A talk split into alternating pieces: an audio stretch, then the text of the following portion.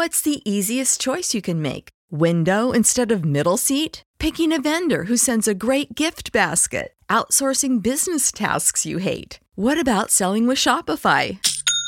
Whether you're selling a little or a lot, Shopify helps you do your thing, however you cha-ching. Shopify is the global commerce platform that helps you sell at every stage of your business. From the launch your online shop stage to the first real life store stage, all the way to the did we just hit a million orders stage. Shopify's there to help you grow. Whether you're selling scented soap or offering outdoor outfits, Shopify helps you sell. Wherever and whatever you're selling, Shopify's got you covered. Sign up for a $1 per month trial period at shopify.com slash try. Go to shopify.com slash try now to grow your business, no matter what stage you're in. Shopify.com slash try.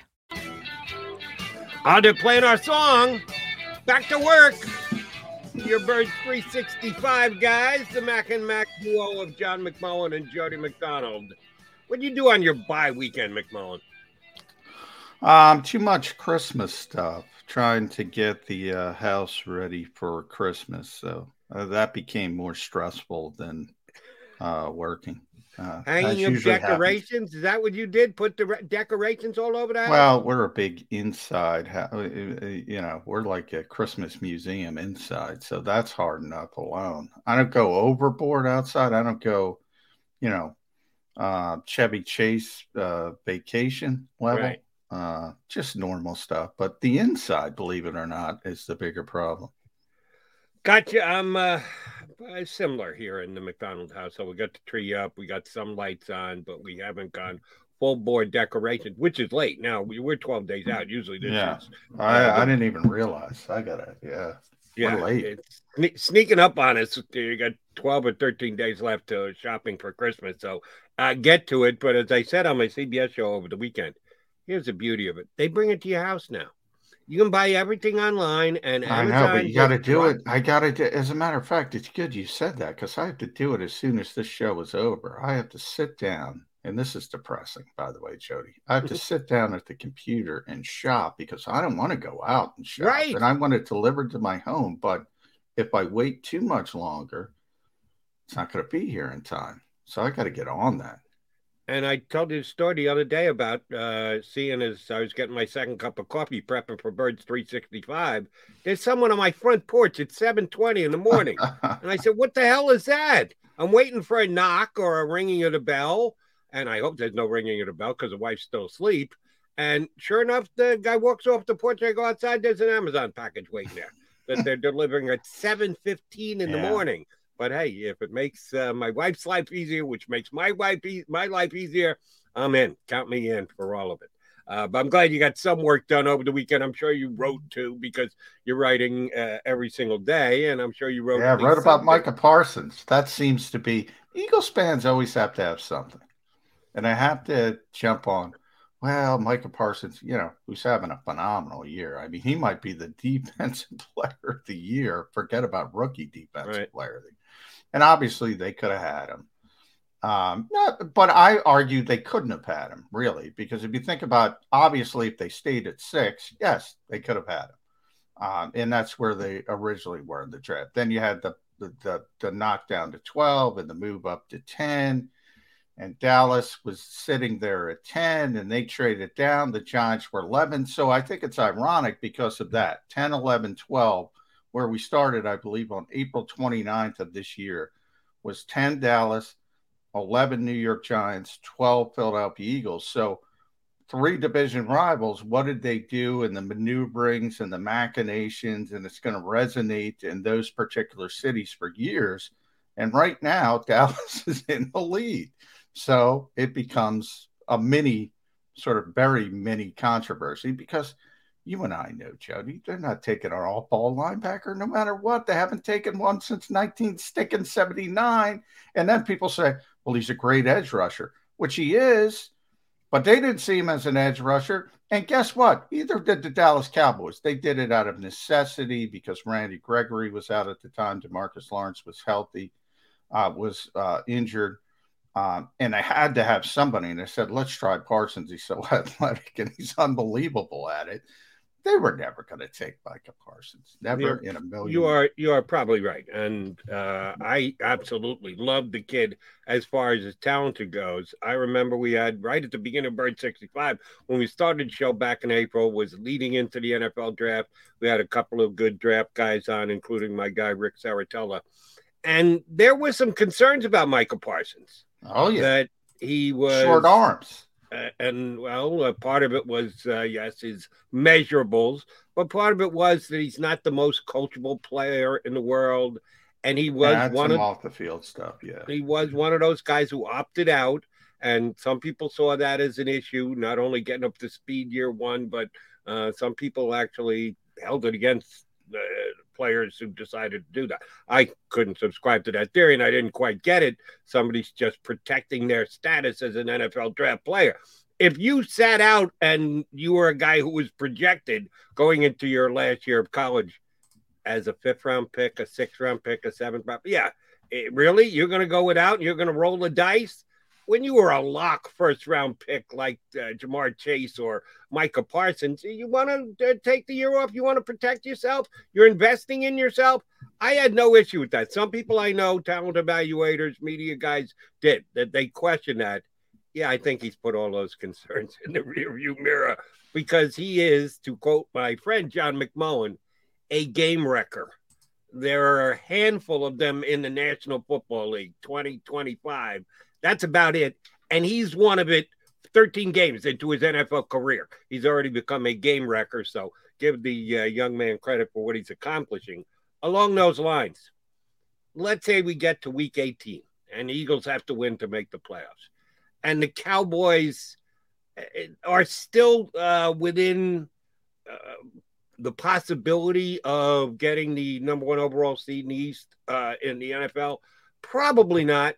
I don't think they're going to be able to catch both the Cardinals and the Bucks and the Packers. One of those teams is going to uh, win the next three games, which means well, but the Cowboys are only one behind a couple of them. Let's say, for argument's sake, they're still in the mix. They can, they need help, but they can win the number one seed. So they come to Philadelphia and they're playing to win the game.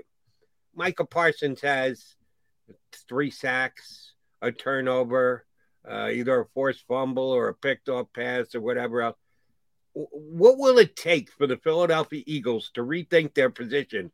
That linebacker, yeah, we're not going to put any uh, effort into getting a tough light one, a game wrecker like Jody McDonald and John McMullen say.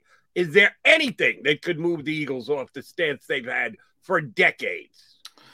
Um, I I I think the player has to make you look at certain things, like, uh, you know, and I'm writing about this for Philly Voice this morning, so it'll come out. You'll be able to read. It, you know, I'm going to toot my own horn, which I know people love when I do that. Go but I, when I was looking at Micah Parsons in the draft process, I said this kid looks to me like an edge rusher. He doesn't look like an off-ball linebacker. He looks like an edge rusher to me. Now it turns out he's both, but I got killed for that, Jody. I got murdered for that, and everybody pointed to his arm length which is 31 and a half. I'm looking up. You know, I use Josh Sweat as an example because I always joke, only because we're in Philadelphia. Obviously, there's better examples as far as production as a pass rusher. But I always joke when you talk to NFL people and you said, go make me, go get me an edge rusher in the lab. Go, go make one in a lab. And you talk about, well, he's got to be six five and he's got to have these long arms and he's got to be 260 somewhere in that range. He's got to have all this athleticism.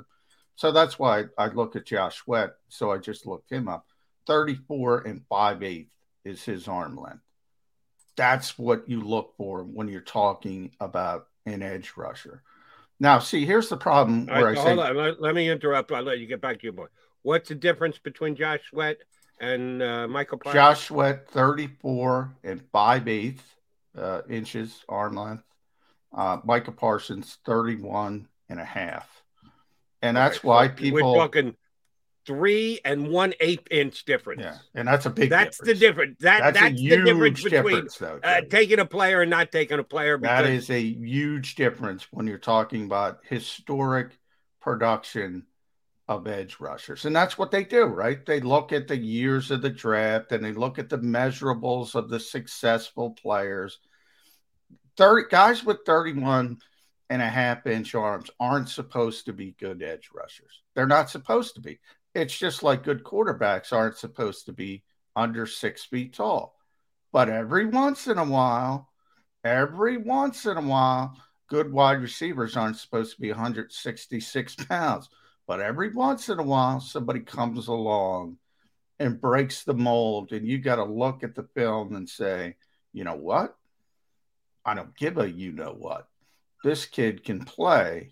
I think that part of it, the Eagles maybe because they do it at quarterback, you know, they love Russell Wilson.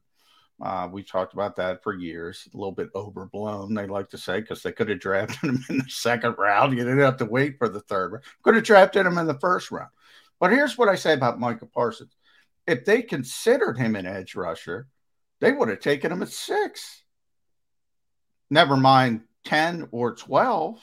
They never had an opportunity at ten though, because look, both the Cowboys and the Eagles, their first choice was cornerback. And when I say first choice, understand I got to be very detailed about these types of things. Everybody understands nobody had a chance at Trevor Lawrence, who was number one on everybody's board, despite what's going on in Jacksonville. What a mess there.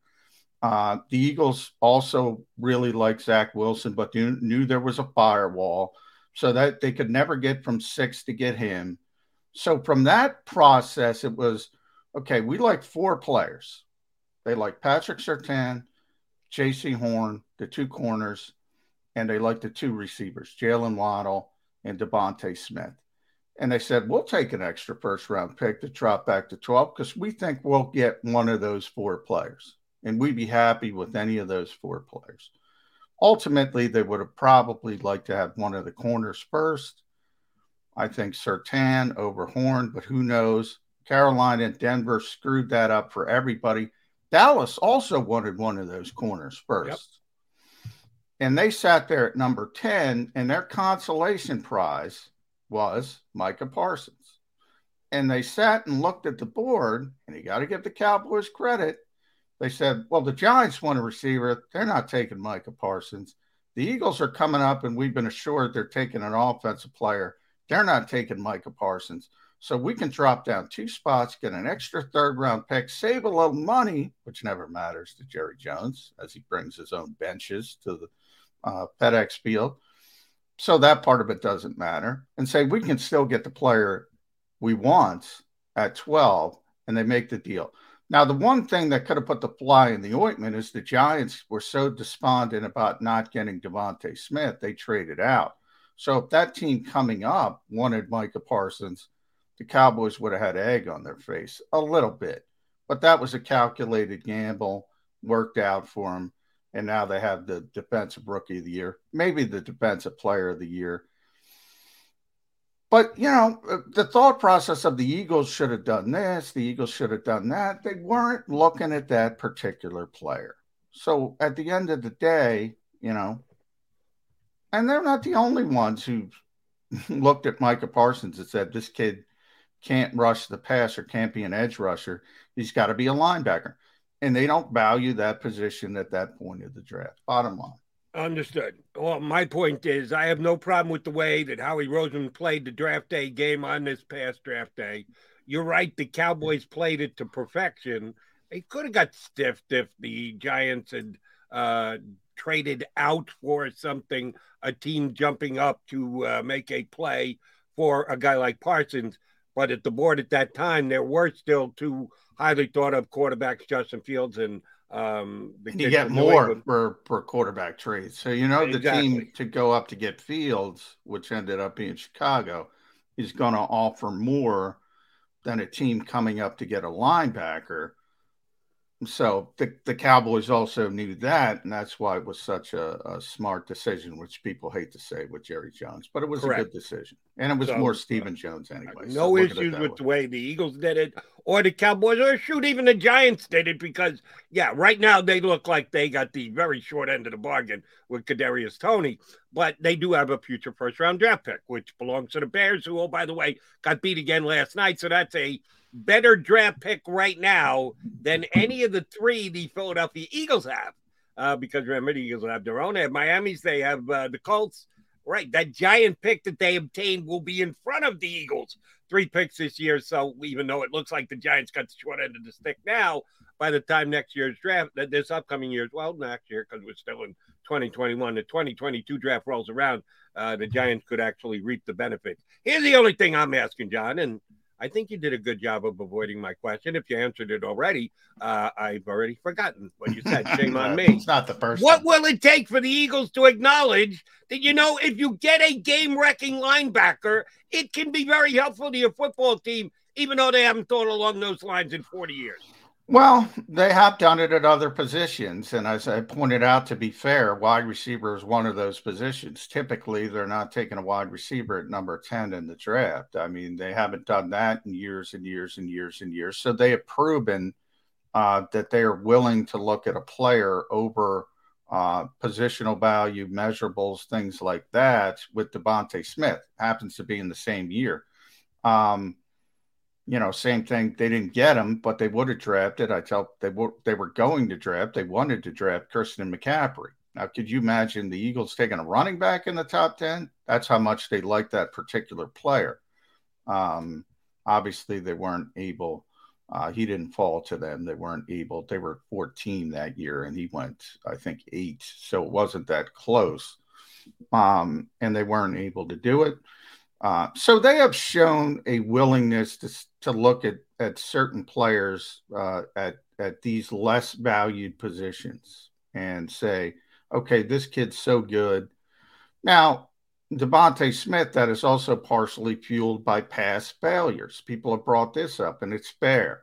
You know, if JJ Arcega Whiteside turned into a good player, if Jalen Reagor turned into a first round pick, they're not taking DeVonta Smith True. last year. And then you throw a curveball. But I say they're still not taking Micah Parsons. They would have, again, traded up to get one of the corners if they felt that was the way to go, or they would have traded down probably to take a, a Kwity Paye, turned out to be a pretty good player, or an offensive lineman. Your guy, Alijah Vera-Tucker is going to be a pretty good player. Um, they weren't they weren't going to take the kid, and and maybe maybe they look at him and they say, we got to open our mind. Russell Wilson, DeVonta Smith, Christian McCaffrey. There are, are certain talents that should override the other stuff. FU players, as I like to call them. Uh, we don't want to say FU to our first guests and push them back, but I do want to get your take on the Washington football team uh, Dallas game from yesterday. And our first guest is going to be Jimmy Kempski for Philly voiced uh, Eagle Beat guy is going to join us in, in five minutes or so. Um, what is your biggest take? And I'm sure you watched it. Uh, the Washington football team against the Cowboys yesterday. A lot of talk at a time, including here on Birds 365. You actually have to root for the Cowboys. I was okay with just sitting back and watching the game and see where the chips fall where they may. If the Cowboys lose, you still have dreams about winning the division. If the Cowboys win, all right, the red the Washington football team's coming back to us. I didn't think there was rooting necessary. You just watch and then you react thereafter. What is John McMullen's biggest reaction after the Cowboys beat the Washington football team? I can't believe they let him back in the game they destroyed them. That was the theme of this whole starting on Thursday night. You see all these teams, you know, Minnesota's destroying Pittsburgh. Pittsburgh comes back. Dallas is destroying Washington. Tampa Bay is destroying Buffalo. There was another game. San Francisco was up two scores on Cincinnati. Um, they all let these teams back in the football game, and ultimately, it's like it's like winning an NBA game by 30 points. You give up the big run, but uh, they get they they spent too much energy and you end up winning the game that's kind of what happened. The Cowboys dominated, and they did so many. But they put the Washington football team on a tee for the Eagles. They hurt the quarterback. They hurt the best receiver. We got to see what, if Terry McLaurin can make it through concussion protocol. Taylor Heinicke's having an MRI. Man, they put the Washington football team on a tee. And by the way, the Cowboys have three game records on defense now, and four if you want to add Trevon Diggs. Randy Gregory, for people who haven't noticed, finally, after 100 years and 150 suspensions, is a monster. And Demarcus Lawrence is back. This is Birds 365. I'm going to get in a lot of trouble for this. When the Cowboys are healthy, they might be the best team in the NFC. You were talking yeah, about I, yeah. I how'd the Cowboy offense play yesterday? Well, Dak, that was an awful interception. He let him. He okay, let him in the so game. the best team in the conference. You got to be able to. Well, they didn't have Pollard again. You got to be healthy. You can't be giving the ball to Corey Clement a hundred times because Ezekiel Elliott's banged up and playing, and Tony Pollard's not playing. I put healthy in there. I said when healthy, and they haven't been healthy. They're a good football team. Good football team, not the best team in the NFC. Tampa's better, Green Bay's better, and Tampa, we'll see Arizona tonight. I think big, Tampa gave up the big lead too, Jody. Yeah, Tampa gave up the big lead to Buffalo. The Cowboys gave up the big lead to the Washington football team. Uh, a little bit, little bit of a difference there, as far as I'm concerned. Uh, Cowboys looked great yesterday defensively. They looked pretty poor offensively. Uh, kind of a, a flip the script type thing. The Cowboys defense was the thing that looked at the thing that could have kept them from advancing deep in the playoffs, and the offense had all the weapons that you could ask for. Right now, it's the exact opposite. The defense is playing much better, and the offense has got some serious questions attached to it. But that's not till week 18 when the Cowboys uh, come to Philadelphia to take on Eagles. You're right about the Washington football team, though, and this uh, I've been giving Taylor Heinicke credit these last couple of weeks because he's played really well. He's above a game manager. He's not a franchise quarterback, but he's above a game manager. You know what I saw yesterday? A guy who can't come from behind. And I know the, yeah. the Washington football team got it to a one score game, but it was as much as uh, the defense and um, Dak Prescott throwing bad interceptions that got them back in again. It wasn't really the strength of Taylor Heinicke and then he got hurt. He was out of the game. Anyway, he's not a guy. If you get ahead on the Washington football team, Taylor Heinicke's not going to come from behind and beat you. So that's one of the things we'll be talking about all week long as we lead up to Eagles and Washington. First game back from the bye. We'll talk that much more about the bye week. And we'll do so with our buddy, Jimmy Kempski, scheduled to join us from Philly Voice. Hopefully, he's next here on Birds 365.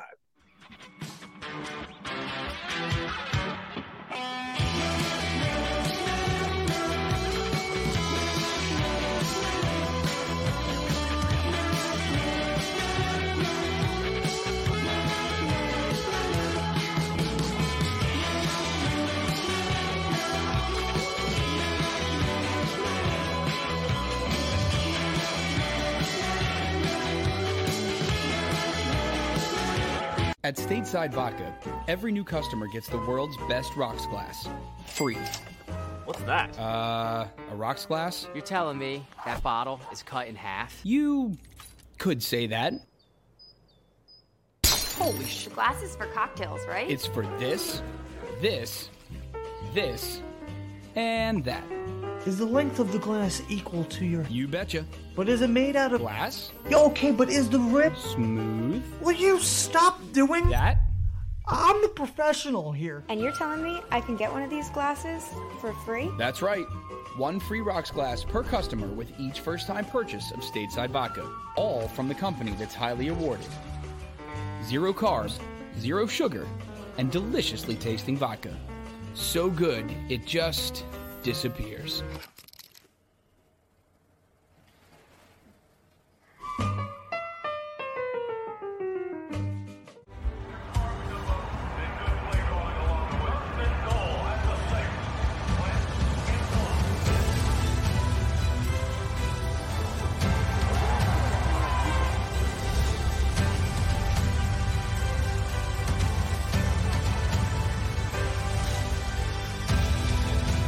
Field of life, First Trust Bank is there for you.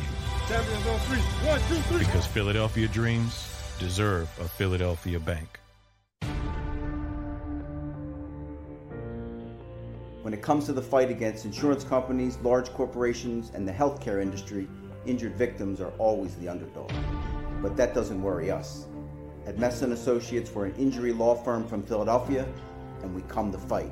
Our clients know that they've got representation with a chip on its shoulder, and it's the same chip that makes Philly the toughest city in the country. Call 215-568-3500 or visit us online at messalaw.com. Messa and Associates, the toughest injury firm in Philadelphia. Go for the midnight dares. Go for the game. Go for the hits. Go for the fans. Go for the win. Go to Ocean Casino Resort. Book your trip at theoceanac.com.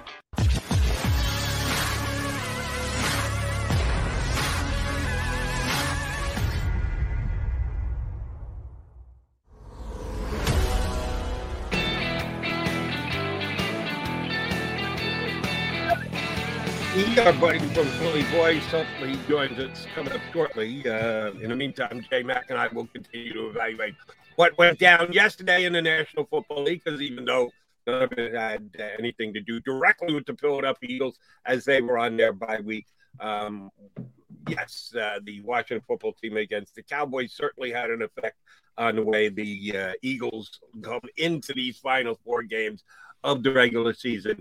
We already knew that the Vikings had won, um, but now we know where the Eagles sit. They're just outside the playoffs looking in, but they still control their own destiny.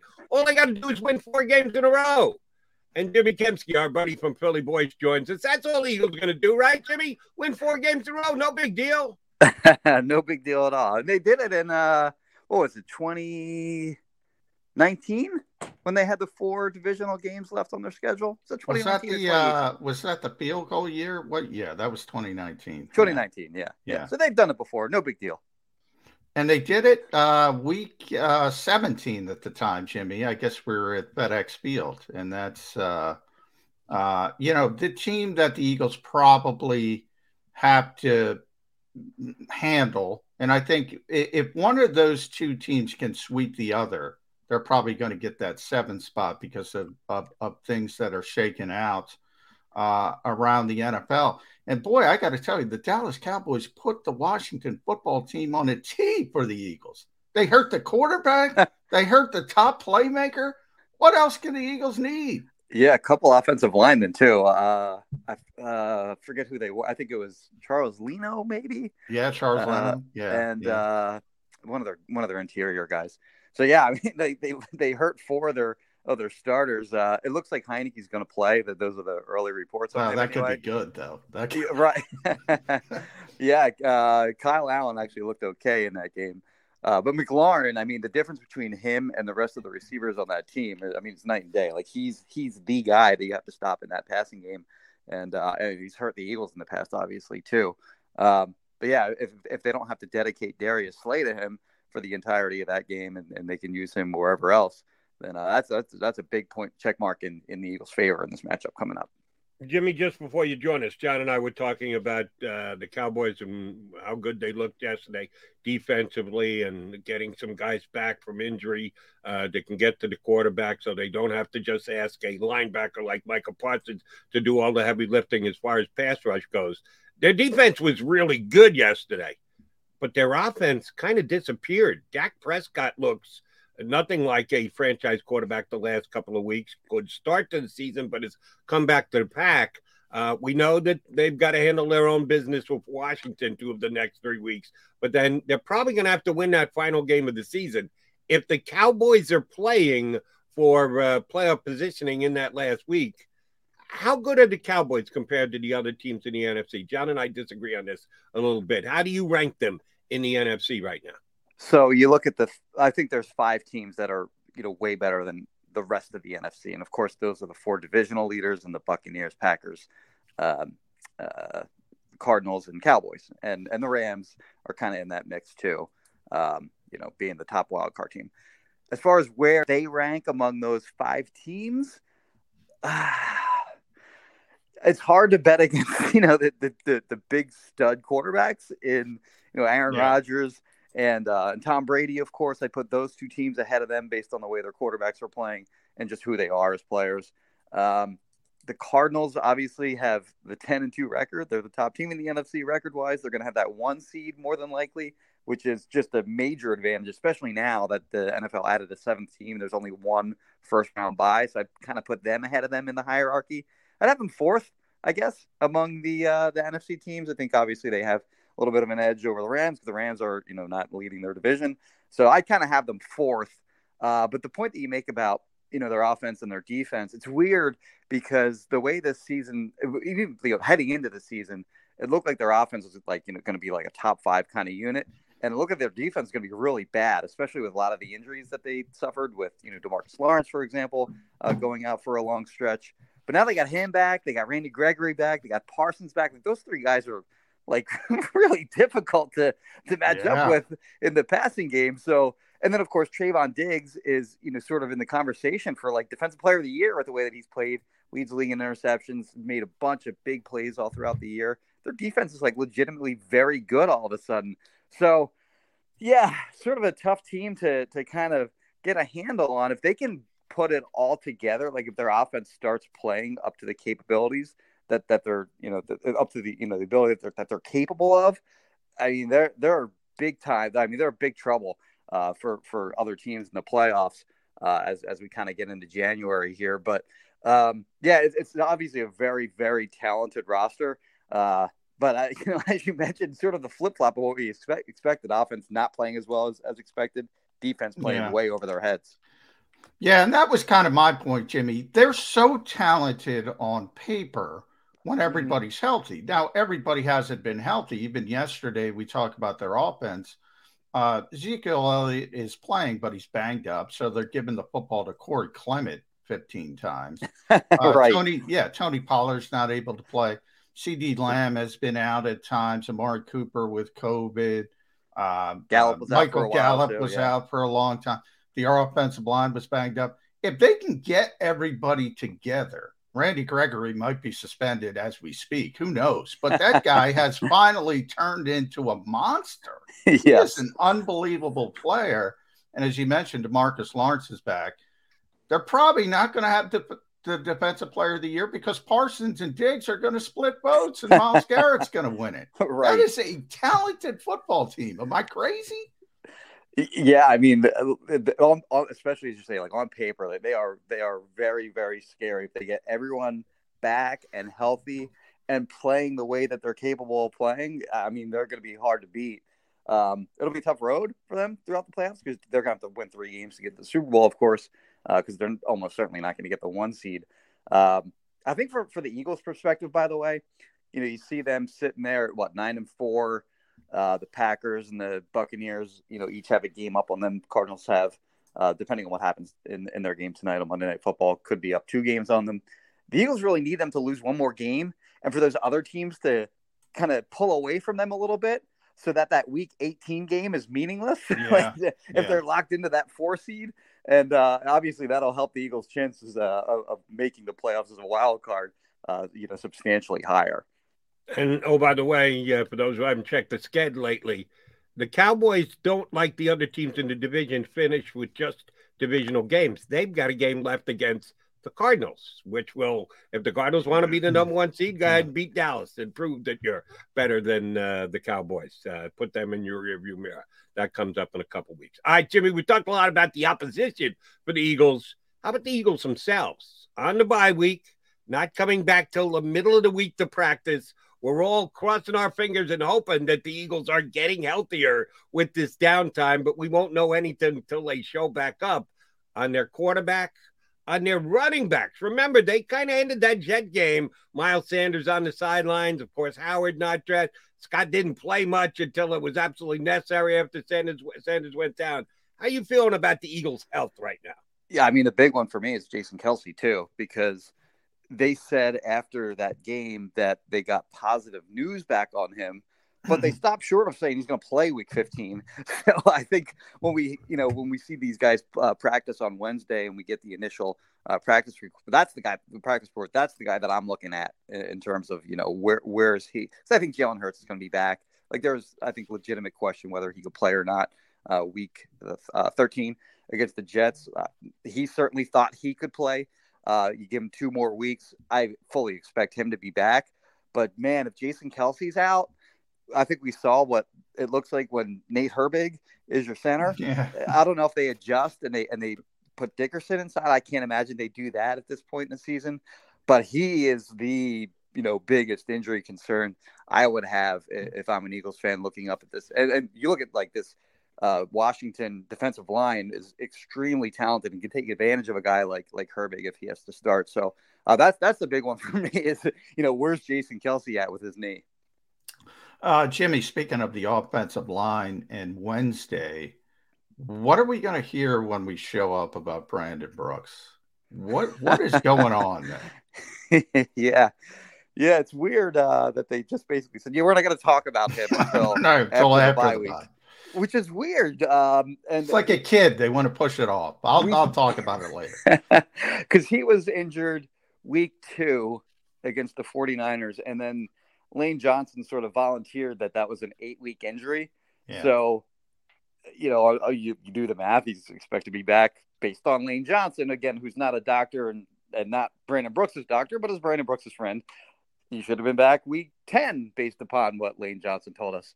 And we're heading into week 15 now, and they could really use him, by the way, too, because yeah. you know they, they they obviously lost Isaac Seumalo for the season. Uh, you know now they're down Jack Driscoll as well, so I mean they could definitely use his his uh, use him at right guard with you know Nate Herbig sliding back into the bench and can come off the bench and and play guard if if need be if another guy goes down. So uh, he would be a big boost if they could get him back. And it's very weird that they just said we're not talking about him until after the bye week. So yeah, it will be interesting to see, you know, what this big reveal is when we talk to them again on Wednesday. And Jimmy, it's it's weird from the fact that Nick has been pretty honest, pretty above board yes. about most injuries as compared to Doug. And, sure. You know, everything was week to week, a day. You know, he's been concrete, and Brandon Brooks is like, ah, we'll talk about it. I have no new information evidently they don't talk about Brandon Brooks at all. First rule about Brandon Brooks: don't talk about Brandon. That's exactly where I was going. Uh, Jimmy, I got to ask you about one of your recent columns um, because I know you and I are kind of on the same page here. Uh, J Mac, not so much. Um, your surprises, your uh, upbeat surprises, both negative and positive. Your upbeats, Jordan Howard couldn't agree more off the practice uh, heap and all of a sudden he's winning games for the Eagles. Avonte Maddox, love the fact that they signed him to a contract extension. He's been great in the slot. Darius Slay, I liked it because the expectations are high, but he's been even higher than the expectations. He's been a game wrecker, yeah. to use a McMullen phrase, which I love. Um, and uh, Jake Elliott has had a phenomenal year kicking for the Eagles. Andre Dillard, did you really go there? Because I know you're not a Dillard guy. I'm not a Dillard guy. J Mac is. Eh, you, your capital is he didn't suck in the four games they still did this year. He did not you, suck. You couldn't Jimmy's go right. to TJ Edwards instead of Andre Dillard. Come on, Kempski.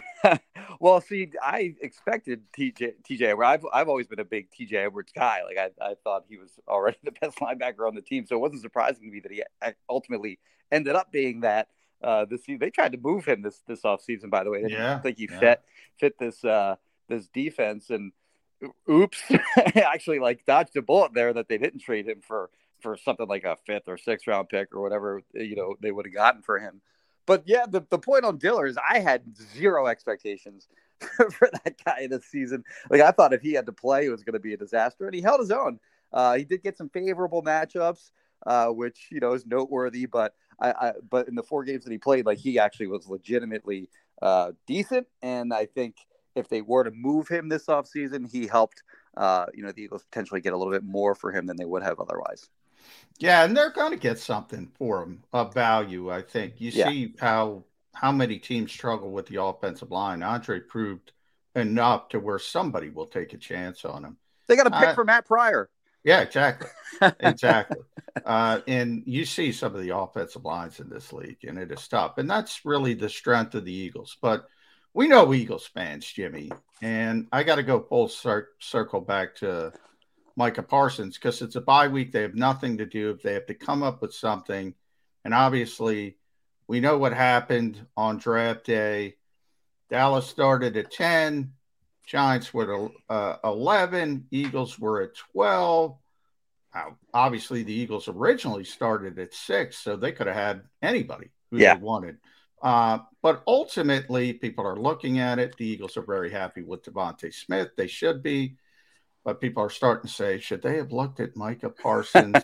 they would never look at Micah Parsons. He was never in this equation for the Eagles. All ball linebacker. Come on.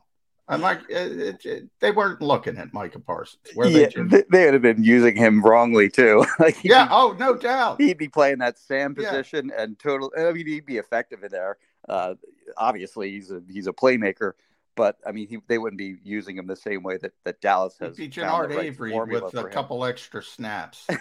it's actually a testament to how likable uh, DeVonta Smith is that more people aren't quibbling about them taking him over Micah Parsons, who, as you mentioned, is you know probably going to split votes with Trevon Diggs on you know NFL Defen- Defensive Player of the Year, and it's going to go to Myles Garrett instead.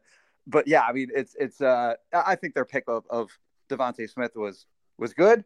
Uh, I thought actually Howie's draft maneuvering, going from six to twelve, picking up that extra first round pick from Miami next year, and then you know moving back up to ten and, and getting DeVonta Smith. By the way, where the Eagles' offense be?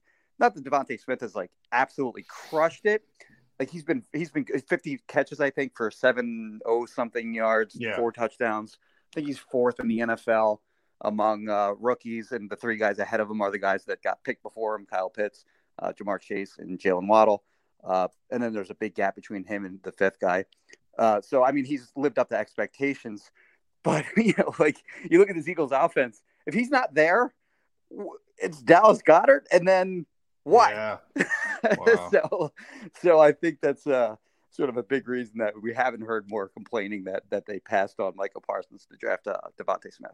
All right, Jimmy, along those lines, four games to play, and the Eagles are still trotting Jalen Reagor out there for 85% of their snaps. uh, and the guy is not only not living up to his first round draft status, he's hurting them with dropped balls and uh, just not being able to finish plays. And like, I understand that those behind him on the bench, the Eagles don't show much confidence in at all.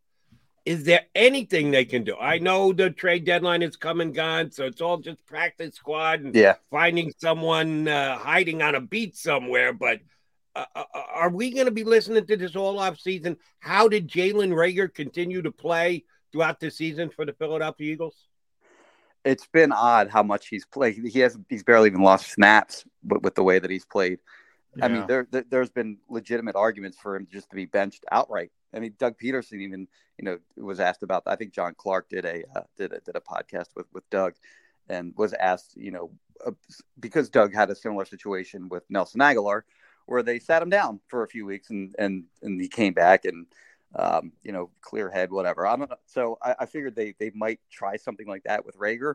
And they didn't. Not only didn't, but they didn't. They didn't even decrease his snaps. He had the most snaps among the wide receivers against the Jets, which just is mind blowing that uh, he hasn't sort of been demoted in, in, in any way whatsoever. He's, he's not only killed him on on in the regular offense, he's also made big mistakes on special teams, like that in the Jets game. Ball bounces at the you know one or two yard line or whatever it was. 'cause he Yeah. thought it was going to land in the end zone for a touchback. Gets tackled at the six yard line, I think it was. Uh, they wind up scoring a touchdown on that possession anyway, so I guess it didn't hurt him. Uh, he avoided uh, heavy, severe criticism on that one after that game. But yeah, he's he's been a mess. Uh, clearly, I mean that's not even really uh, analysis at this point. Anyone anyone who knows like anyone a non football fan could could watch the Eagles games and, and, and sort of realize that.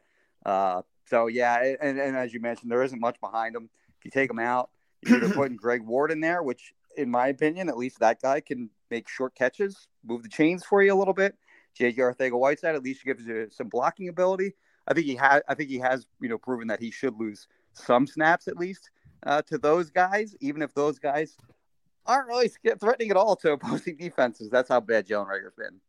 Yeah, it has been, and he did get benched as kick returner, Jimmy. They Yes, did go true. to Boston Scott. So um, I'm going to defend the coaching staff uh, for this one. Rarely, uh, obviously against the Jets, they got the lead, uh, and they went to that mode of let's run the football in the second half. So they had a lot of 12 personnel, 13. Uh, Yep. Tip of the cap to our buddy Paul Domowitch, uh, our 12 personnel guy. But, um, it, you know, if you're going to have a receiver only on the field to block, I don't want to. I don't want DeVonta Smith to get hurt. I don't even want Quez Watkins to get hurt. Put him out there as a crash test dummy. To yeah, that's fair. The edge. I, I thought it was a, a smart thing to do in that instance. If they were losing and needed to throw the ball, he wouldn't have been in the game. So that's fair. Yeah, from that, and at least he gives you. He, at least he gives you something uh, to think about defensively because he does. Yeah, and he can theory have speed, yeah. and you have to Yeah. protect against that. So yeah, Yeah. I, I I can understand that. So, but it, it brings up a point, and this is where I want to go with you. They did have a bye week, so they do have the self scout, blah, blah, blah.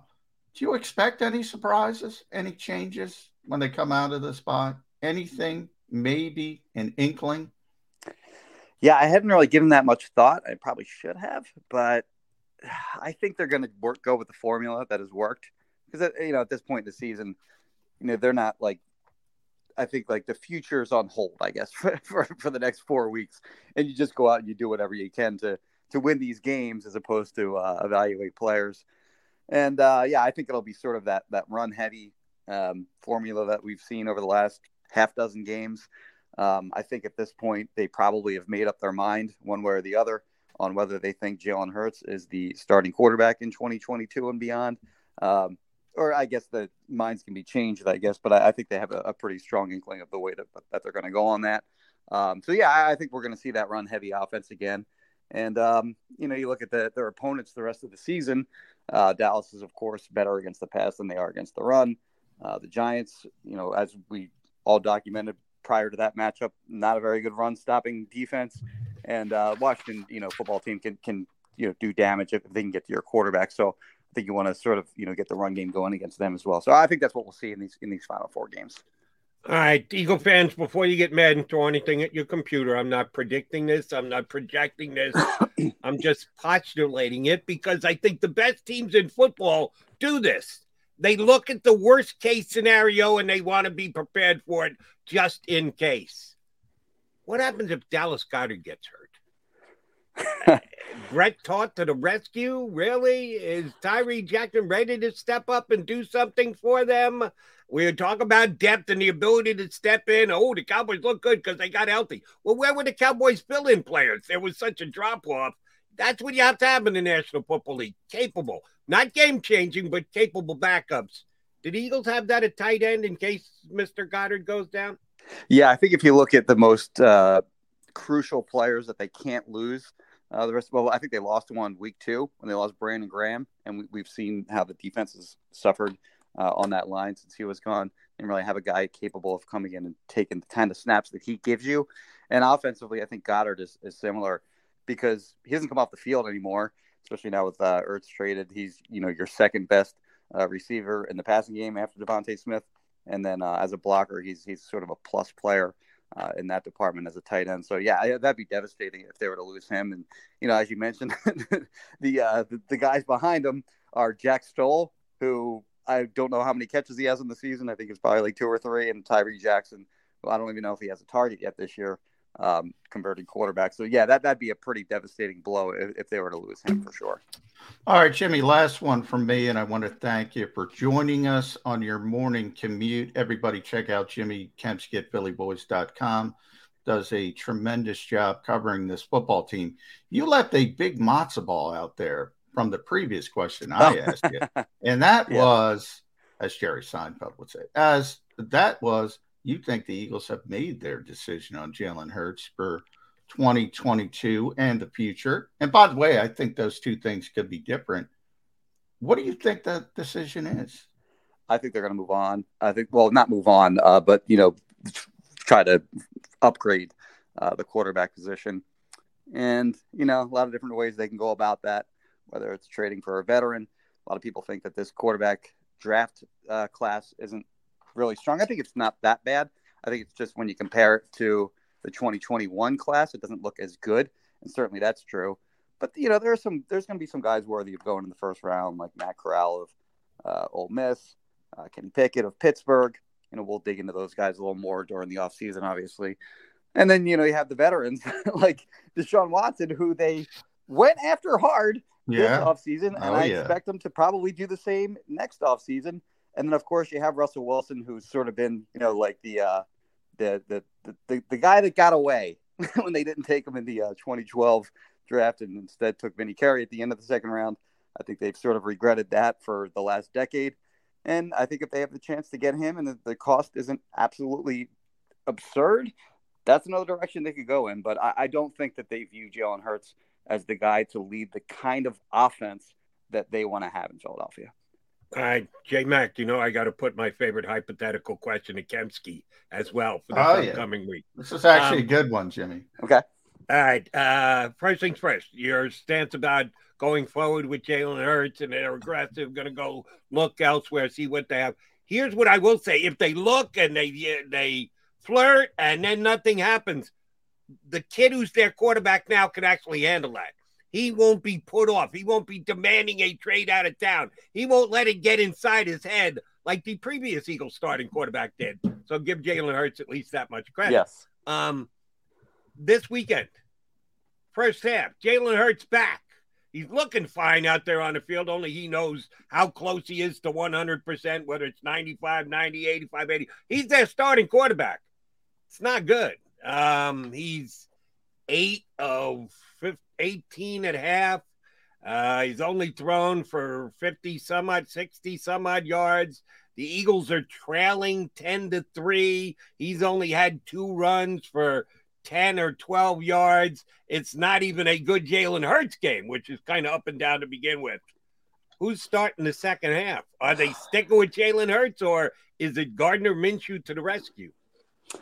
Yeah, so I'm going to take a step back from that real quick, and I'll just say this. So, when you look at what Gardner Minshew is as a player, I'll start by saying he's short, he doesn't have a good arm, he's not athletic.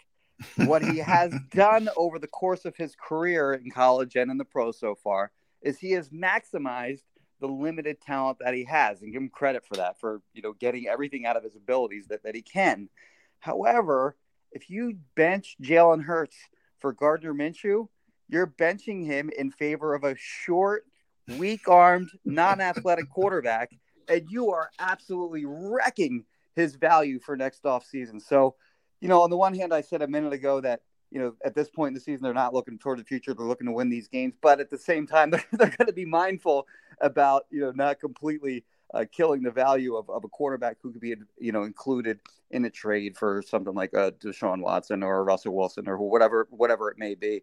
Because, you know, there's the, the options are going to be far and wide this season, and they want to make sure that he still has some value. I don't think they're going to, you know, be have like sort of that quick trigger on pulling him. If he's absolutely horrendous, like if he's two of 16 and they're losing by two touchdowns, but you know, they get like the opportunities were there and maybe they could get back into a game with, with pulling him and, and putting in the starting, you know, putting in uh, Gardner Minshew instead, then yeah, I can maybe see that. But if it's like a, a seven point deficit and he's just kind of like not great through the first, I, I don't think they can pull him uh, that quickly. Uh, it, and, and it, you know, even if they, you know, th- these games do mean so much in terms of, uh, you know, them making the playoffs this year or not. I, I don't think they can have a quick trigger, and I don't think they will. Jimmy, good stuff. We appreciate you hopping on. Get to wherever you're headed safely. Uh, we'll surely get you on between now and the end of the season. Thanks for being part of Birds 365 today. Thanks, guys. Appreciate it. Jim Kempski, Philly Voice, here with us on Birds 365. He's always good when he comes on. But I got to tell you there at the end, John, that was not a glowing scouting report of Gardner Minshew. No, no, and he's right. That's what No, Gardner he- Minshew is. Nah, Yes, I don't he think he's right. I He's think short. he's a little harsh. He's short. He's got a weak arm. He's not Weak. terribly You would athletic. call him a weak arm. I don't call him a weak arm. I call him a below average arm. There's a difference. Well, I know we're I- doing this semantical Yeah. hair splitting here. I would say below average arm as well, but league. I think that's what Jimmy means by when we say weak arm, we we mean below average NFL arm. He's got a good arm compared to me. I mean, I'm I'm comparing him to other NFL quarterbacks. Well, so I agree. Your question, term is probably If, if Kempski was still on here, I'd ask him too. But instead, I'll ask you: Who's got a better arm of the two? If uh, let's say Jalen Hurts. Jalen Hurts' foot is not right and he Hurts. doesn't start, Jalen Hurts has a better. No, arm. no, no. That wasn't the question I'm asking. And let's say Jalen Hurts can't start on Sunday. Who's got the better arm of the two starting quarterbacks? Um, Taylor Heinicke, that's good versus Gardner Minshew. Um, I haven't seen. Uh, I would guess Taylor Heinicke has a slight edge, maybe a slight, slight, slight. But they both have weak arms. From There you go. That's the point I'm making. It's not so bad if you put a weekend quarterback, if that's what you're going to call him, a weak armed quarterback, put him in against another weak armed quarterback. And oh, by the way, I'll, I'll take Gardner Minshew against whatever the Giants serve up the week after, be it either Daniel Jones Yeah. or Mike Glenn or Yeah. Jeff Fromm, whoever happens to be their quarterback.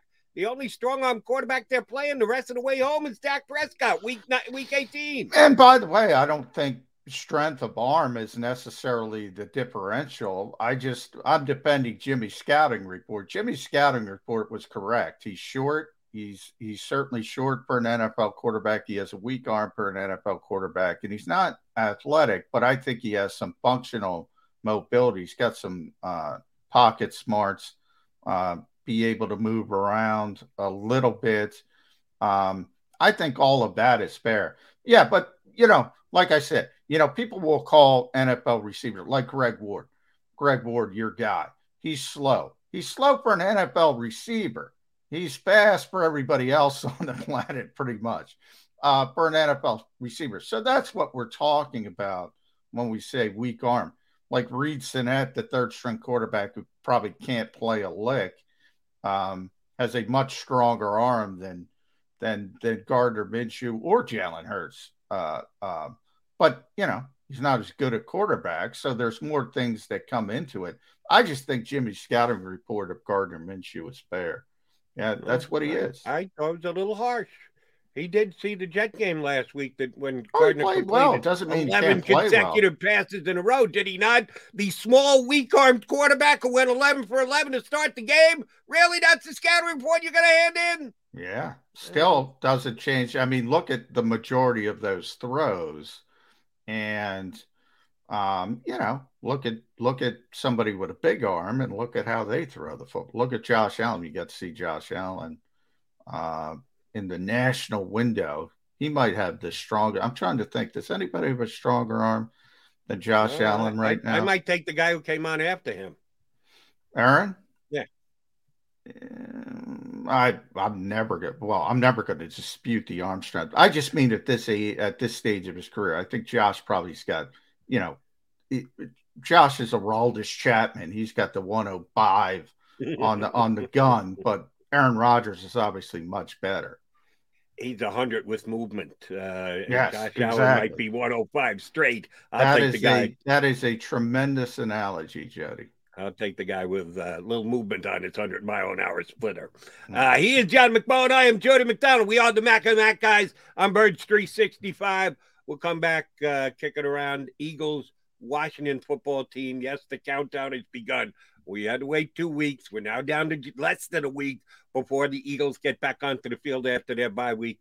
Uh, we got that much more to break down. And joining us this hour, or excuse me, next hour, we got a couple minutes left here in hour number one our bud, Derrick Gunn, Mr. Post Game Show live here on the Jakib Media YouTube channel. D Gun's going to join us about 20, 25 minutes from now. So keep it where you've got it.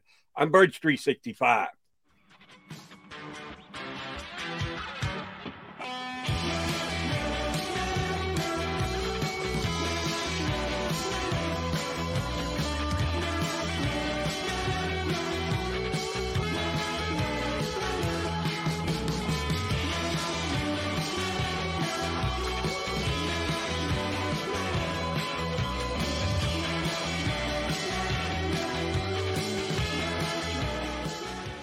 At Stateside Vodka, every new customer gets the world's best rocks glass. Free. What's that? Uh, a rocks glass? You're telling me that bottle is cut in half? You could say that.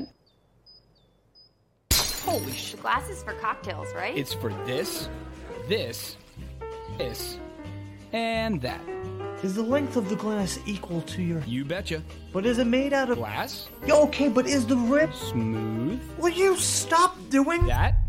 I'm the professional here. And you're telling me I can get one of these glasses for free? That's right. One free rocks glass per customer with each first time purchase of stateside vodka. All from the company that's highly awarded. Zero carbs, zero sugar, and deliciously tasting vodka. So good, it just disappears.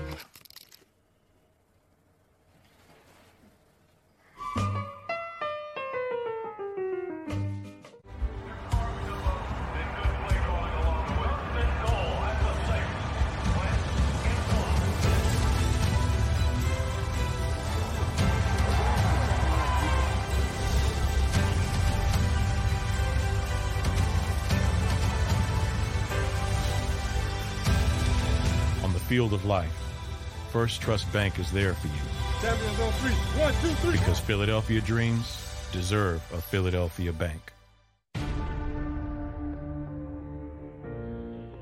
When it comes to the fight against insurance companies, large corporations, and the healthcare industry, injured victims are always the underdog. But that doesn't worry us. At Messa Associates, we're an injury law firm from Philadelphia, and we come to fight. Our clients know that they've got representation with a chip on its shoulder, and it's the same chip that makes Philly the toughest city in the country. Call 215-568-3500 or visit us online at messalaw.com. Messa and Associates, the toughest injury firm in Philadelphia. Go for the midnight dares. Go for the game. Go for the hits. Go for the fans. Go for the win. Go to Ocean Casino Resort. Book your trip at theoceanac.com.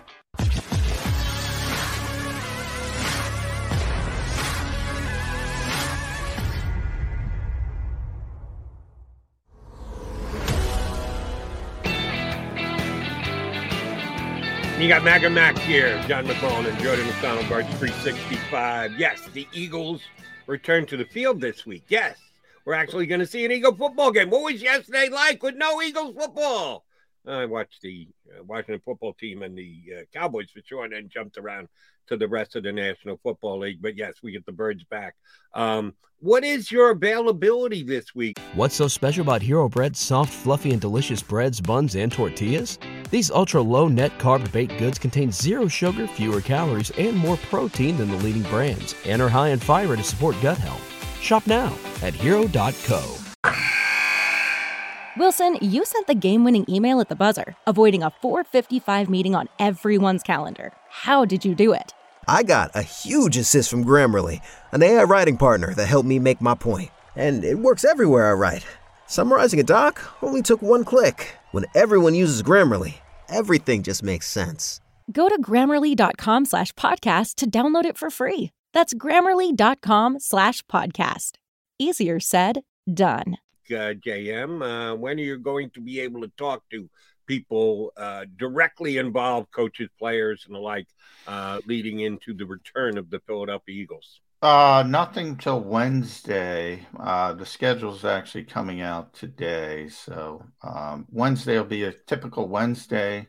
Uh, with all Are the they COVID actually going to practice, or will it Well, be a that- walkthrough? That I don't know. We're going to see that, uh, and that will be kind of interesting. Um, but yeah, no availability till Wednesday, uh, coming off the bye week. And by the way, Jody, everything in closed circuit to Xander. See if Jeff Kerr, because I got to get COVID testing on Wednesday morning. But um, uh, everything broke the Eagles' way uh, again, pretty much. Uh, you know, not perfect. Obviously, Minnesota could have lost on on Thursday night, which would have helped out uh, a little bit. But for the most part, and you know, 538. Uh, I don't know. if People know that. If they're political people, they know that uh, site, which is very famous for predicting elections.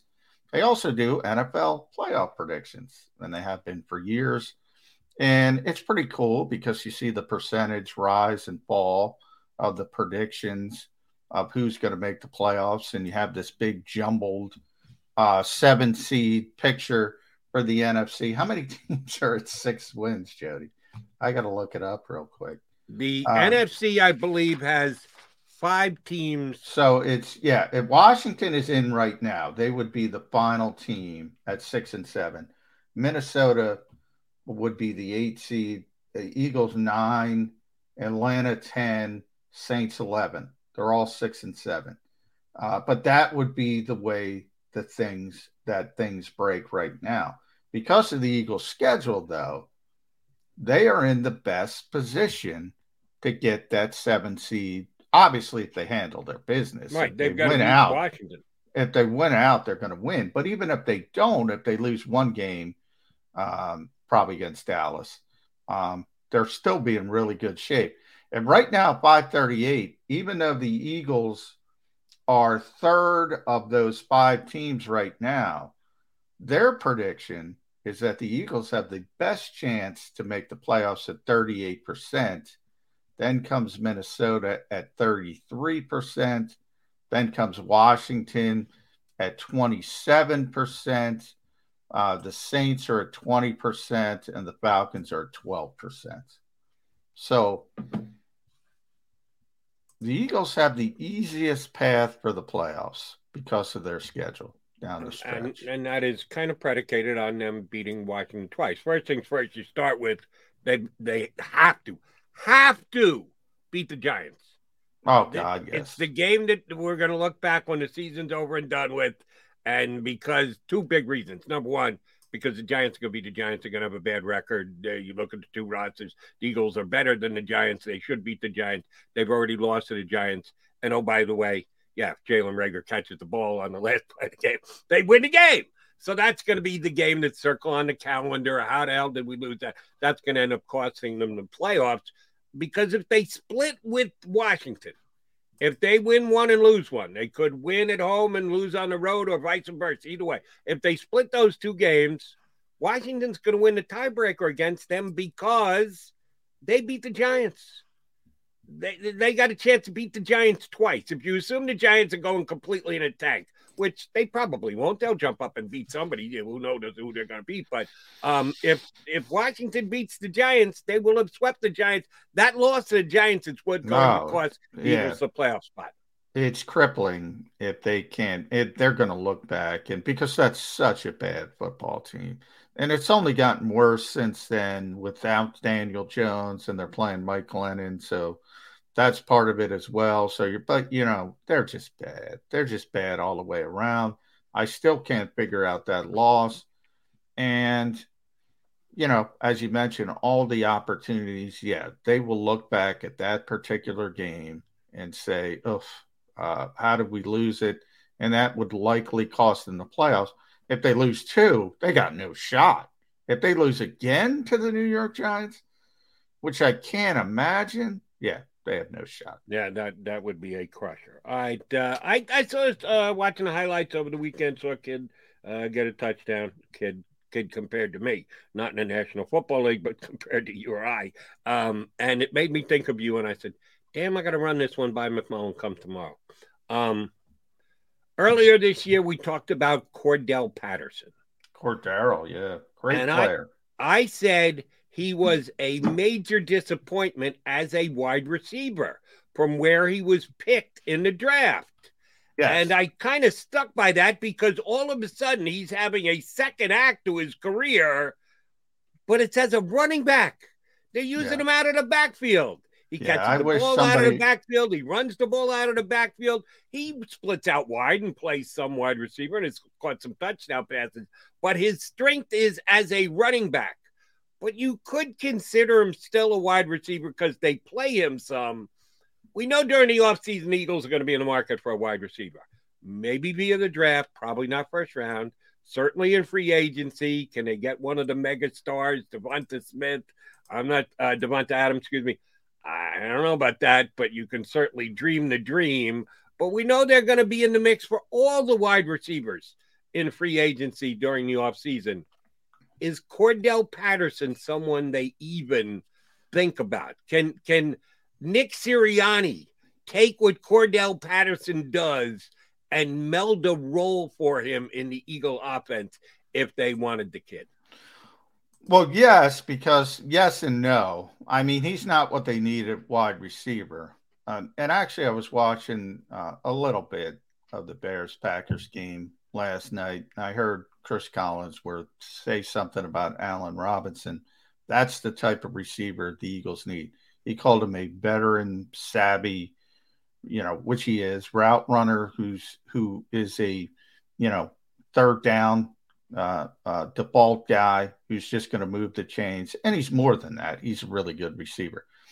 But that's what they need. They need a smart route running veteran receiver who understands game situations. Nobody's a bigger Cordarrelle Patterson fan than me. I think he's one of the most unique players that has ever lived. And that's why when you said that, Jody, yeah, he's not a wide receiver. He's a manufactured touch guy. He he's not a position guy. And and people start talking about positionless players. He's got I think he's got six touchdowns rushing, five touchdowns passing.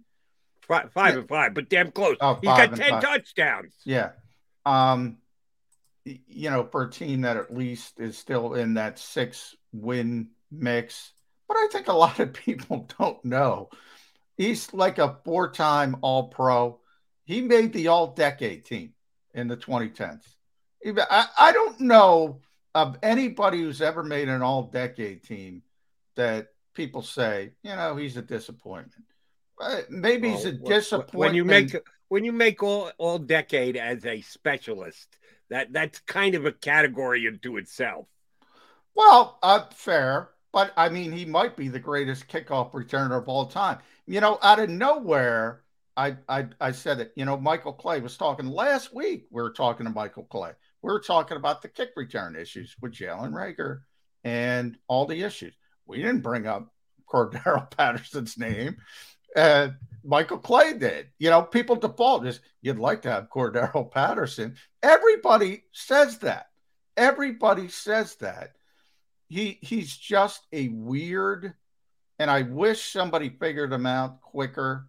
Um, but some of his touchdowns over his career his highlight films. He's just such a unique player. But the Eagles need a a receiver. They could use a kick returner. They could use him, but they need a veteran receiver who understands how to run routes and is effective. Because you know Greg Ward can do some of that, but he's not effective. They need somebody who can move the chains on third downs, who can do all the dirty work, they need that savvy veteran guy. And that's not Cordarrelle Patterson. Understood. I just I know how big a fan you are, so that's why I want to run him by. He got his 10th touchdown yesterday, which is off the charts. And oh, by the way, somebody's going to pay him. I'm sure the Eagles' point of view would be, oh, we'll take him if we don't have to pay him like starting wide receiver money. If we're just getting him for kickoff returns, where he gives you added value, where you get to use him a little bit as a running back and a wide receiver, they'll be a better fit will be willing to pay more for him next year. Because I'm with you. The Eagles need to, if he's your second wide receiver ad, because you need to get a more uh, prototypic wide receiver like an Allen Robinson, then you can't afford to pay Cordarrelle Patterson what it's going to cost to be able to get him. Um, so I'm saying it's highly unlikely he, he signs here, but um, he just he I, I mea culpas from yours truly because I didn't think he was going to be able to do what he's done this year for uh, Atlanta. He's yeah, I've, o- I've always, and that's the term, I've always called him a great football player. I can't even tell you what he's playing, but he's, if you give him the football, if you get him the football in space and he puts his foot in the ground, good luck, man. Because he's this powerful, um, you know, 220 pound guy who can break tackles and it, but he's not a good route runner. So yeah, if you if you're only saying, you know, the Vikings drafted him as a receiver way back in the day, he wasn't a good receiver, but they didn't draft him as a receiver. They drafted him as a receiver, as a kick returner, as a manufactured touch guy, and they knew that. Um, and you know, but it's tough and it's always tough. I think it was Brad Childress at the time. I could be wrong, but and Brad was a a headstrong guy, and you know, you you got to be inventive to get those guys involved. It's easy to say to DeVonta Smith or you know, you, you know, Amari Cooper or Justin Jefferson or the great route runners, you know, just run go run a great route and you're going to get separation. You're going to win the football. If you have a manufactured touch guy, you got to invent ways to get him the football. And there's not a lot of coaches that can do that in a consistent fashion. No, and uh, I think I've seen enough from Nick Sirianni that uh, I'd I'd be willing to go along with him if he said I'll find a way to use him.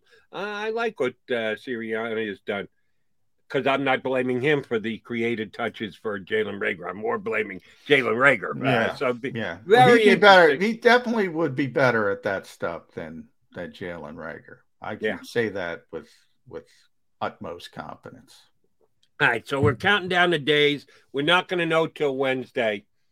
You got any guys that you can lean on for potential leaks as to the Eagles' health, or do the Eagles even know? Do the players, when they get out of there for the bye week, just separate themselves, or are coaches constantly, at a minimum, texting their players and asking them how they're feeling, how's the update? Are they going in for rehab this week? Uh, Oh yeah, just- the guys, the guys who are rehabbing, like Jason Kelce, he's he's been at the facility trying to get ready. Um, the guys that are hurt rehabbing, yeah, they stick around um, to do as much as they have to do. Um, you know, the guys who are healthy or healthy-ish or just banged up, everybody's banged up at this point of the season. They're trying to recharge the batteries. They're trying to get away. But yeah, somebody who's fighting back, and I I would even consider Jalen Hurts in that uh, standpoint as well. Um, yeah, they've been there rehabbing the injury, trying to get back, and you know, Jimmy Kempski's right with Jason Kelce. I mean, that's a big one, and that that's one that you, you, the Eagles have done such a great job with the moving parts on the offensive line, but I think that stops at center if they lose Jason Kelce. Yeah. I think that stops. I I asked about Goedert. Uh, same thing with Jason Kelce. He goes out. That's a big hole for the Eagles to fill. All right. Uh, one last question for you. I'm going to ask it seriously, but no ahead of time. Uh, I'm not really expecting all that serious an answer. Do you know where DeVonta Smith was Saturday? Was he at the Heisman? I didn't watch it. He said No. he was going. Uh, No, I here's uh, I did watch it because I was waiting to get on the air on CBS at 10 o'clock, so uh, I knew I was going to have to comment on it. Uh, since you didn't see it, and for any of our uh, streamers here on Birds 365 who didn't stream it, uh, didn't watch it, um, everyone knows that Bryce Young's going to win. His betting odds going into it on Saturday were minus 4,000 to win a hundred bucks, you had to bet four thousand dollars against uh, Bryce Young. That's how odds-on heavy favorite he was. And oh, by the way, if you had the four grand, you won a hundred. So more power to you if you laid it down, because uh, everybody knew it was going to happen. But miracles Easy way to win a hundred bucks if you got it. If you can just, uh, you know, if you got the four thousand to put down and, and roll the dice with. Um, so he did win, and he won going away. wasn't even close. The vote was lopsided.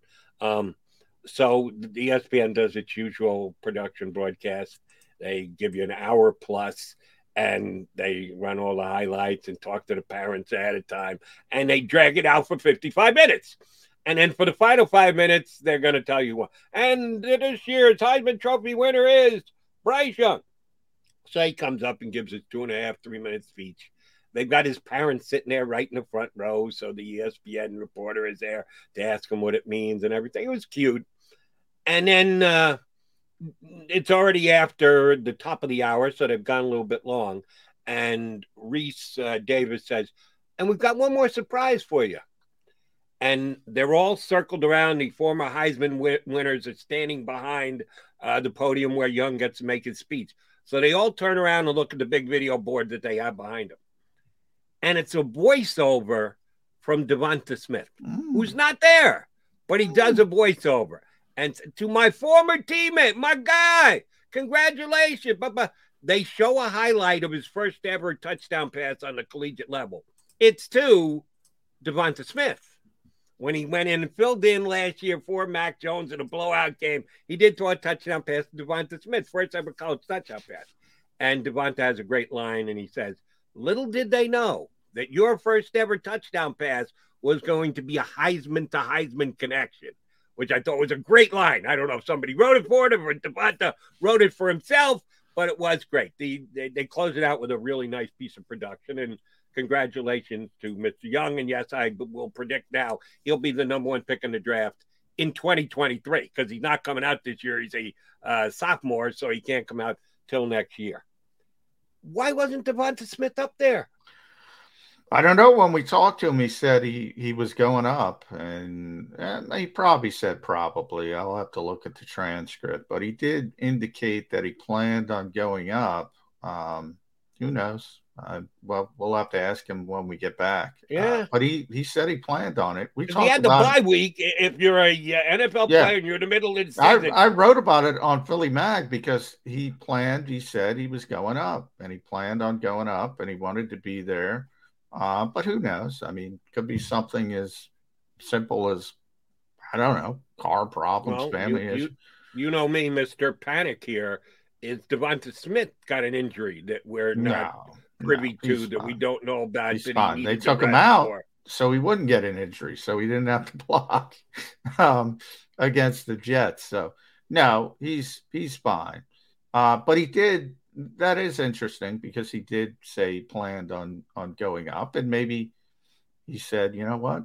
Yeah, DeVonta's a homebody, man. He doesn't like going anywhere. He likes to he likes to play video games, and he he doesn't like to go out. So maybe he just said, you know what? I don't want to go up to New York. Well, and then uh, number one, it uh, that would cut my consternation down a little bit. Number two, I give him credit because he did record the piece for ESPN. Yeah. And I thought it was the coolest thing about the whole award ceremony, which and ran maybe it came down minutes. to that. Maybe they said to him, they gave him the option. He said, "Oh, I can do it from here. I'll do it from here." Maybe it was one of those things. Uh, but yeah, we'll talk about it. Well, that, that'll definitely come up. Okay. When he talks yeah, this week. I'm, I'm, just hoping that there's nothing because if he did say he was going to go and then he didn't go, you know, red flags go up. Wait a minute. Is there something wrong with DeVonta? Sorry, Eagle fans, if I'm a little bit of a nervous Nelly. All right, McMullen and McDonald hanging with you here on Birds 365. We'll take a timeout. Scheduled to join us is our bud, D Gunn, Derrick Gunn from the post game show here on the Jakib Media YouTube channel. Coming back here on Birds 365.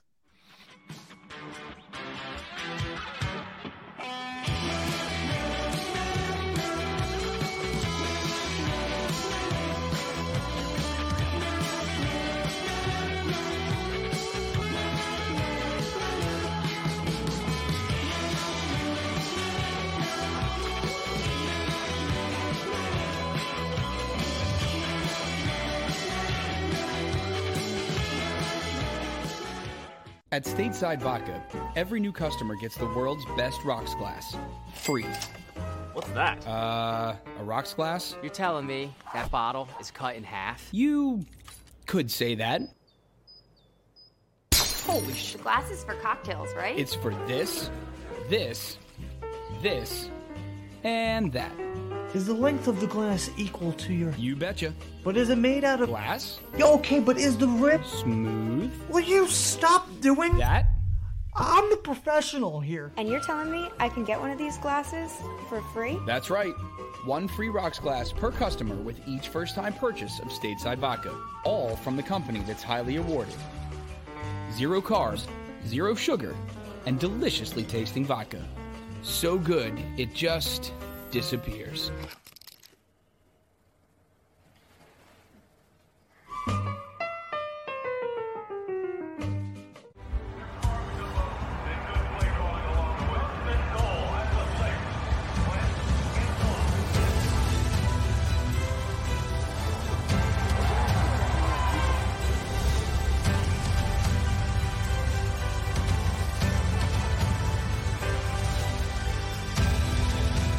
Field of life, First Trust Bank is there for you. On three. One, two, three. Because Philadelphia dreams deserve a Philadelphia bank. When it comes to the fight against insurance companies, large corporations, and the healthcare industry, injured victims are always the underdog. But that doesn't worry us. At Messon Associates, we're an injury law firm from Philadelphia, and we come to fight. Our clients know that they've got representation with a chip on its shoulder, and it's the same chip that makes Philly the toughest city in the country. Call 215 568 3500 or visit us online at messalaw.com. Messa and Associates, the toughest injury firm in Philadelphia. Go for the midnight dares. Go for the game. Go for the hits. Go for the fans. Go for the win. Go to Ocean Casino Resort. Book your trip at theoceanac.com.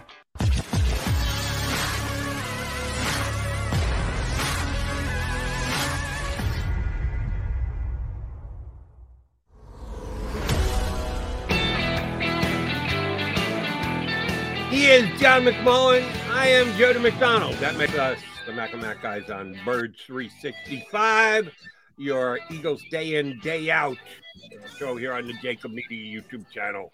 It's not quite as big as Eagles Post Game Live, which we do here on the Jakib Media channel as well, which is handled by our buddy Derrick Gunn, who's good enough to hop aboard with us right now.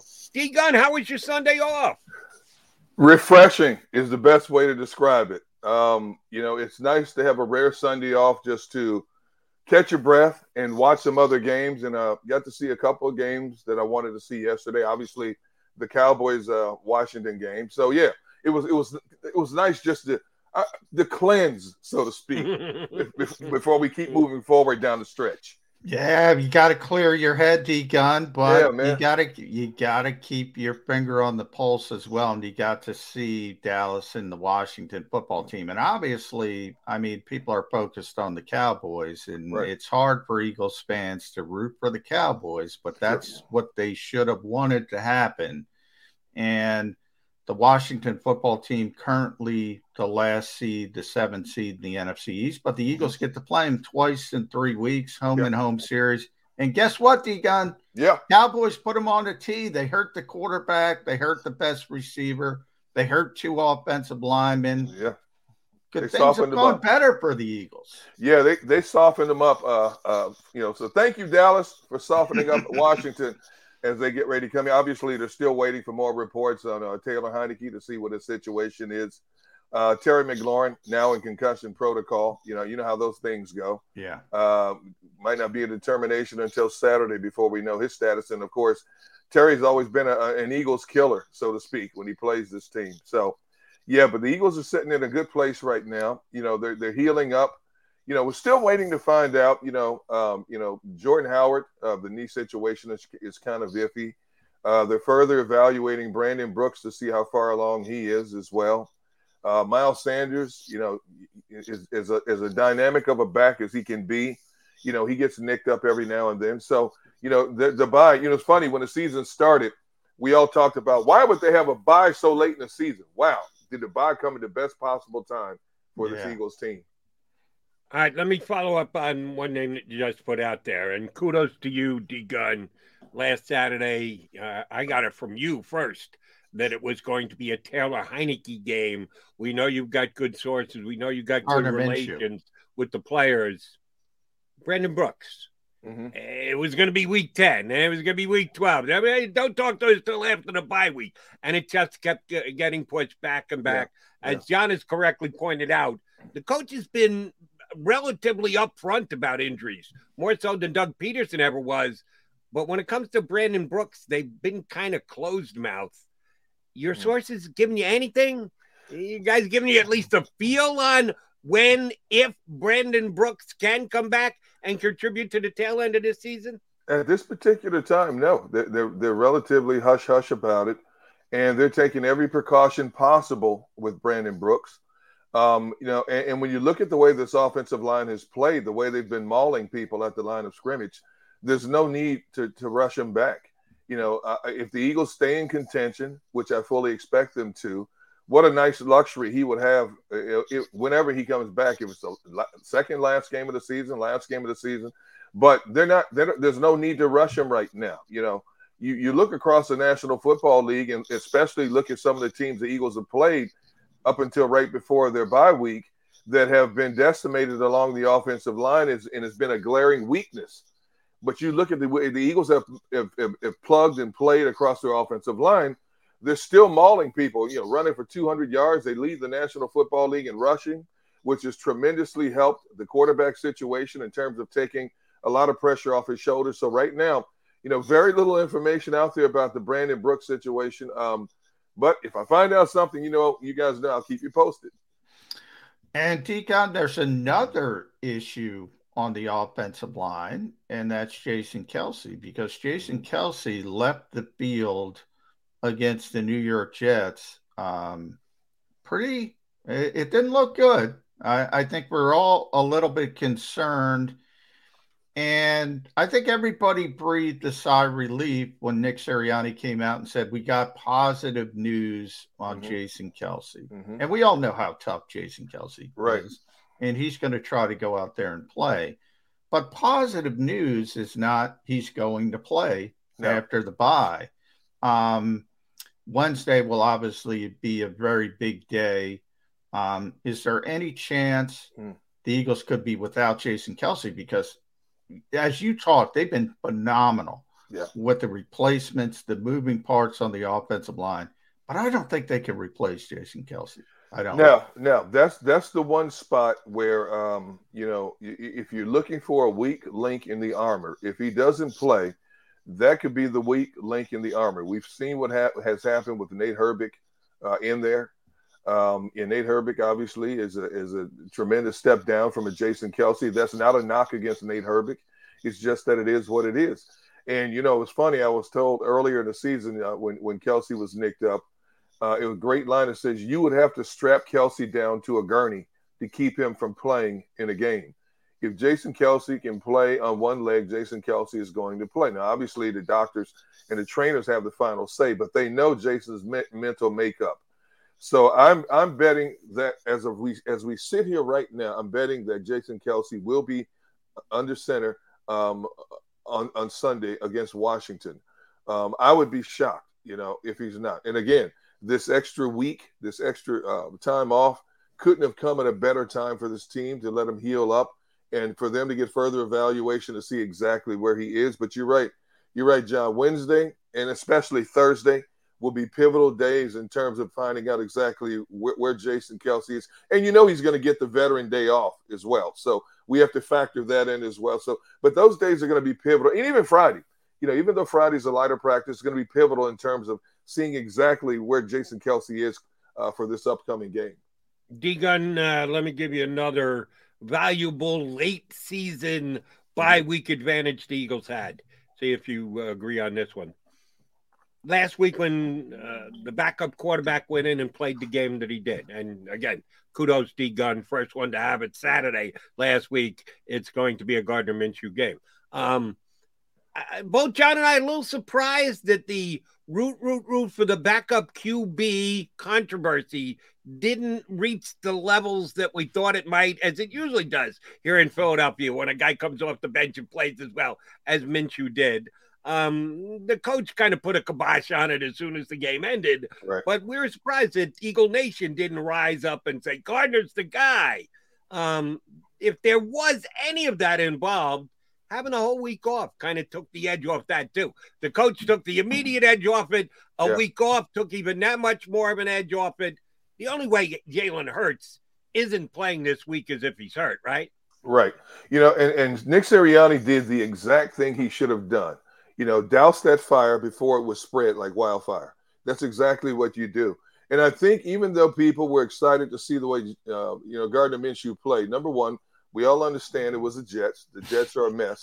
I always laugh and, at that. And, and, number two, and number two, we also saw Gardner Minshew's lack of arm strength, and that's why he, he's a backup in these situations. Now, Jalen Hurts doesn't have the strongest arm, but I think Jalen Hurts has a stronger arm than Gardner Minshew. Plus, yeah you know, when Jalen Hurts is right, you know, a big part of his game is his ability to take off and generate more yardage with his feet. You know, I don't like seeing a quarterback as a leading rusher, but in this particular case, you know, it has served well for Jalen Hurts to have that ability to step up and take off and and beat beat containment around the edge. You know, the very few linebackers or safeties are going to come up and take the angle away from him once he gets to the outside. So yes, I think it, I think it was it was squashed exactly where it should have been squashed you know, some of these coaches have the audacity to say, you know what, uh, during this bye week, we're going to evaluate everything. Can you imagine if he had said that? You know, it would oh, still be yeah. talked about today. But Nick Sirianni did the right thing.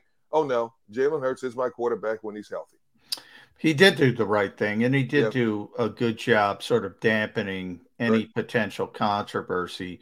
But you brought up a good point, Deacon, with Jason Kelce in the back, the your Gurney story. And we all know that's that's Jason. We saw him Right. hyperextend his elbow last year. I thought he was done for the season. Absolutely. He missed one play, went into halftime. It was the play before the half. He came out, he couldn't lift his arm, he finished the game. Hmm.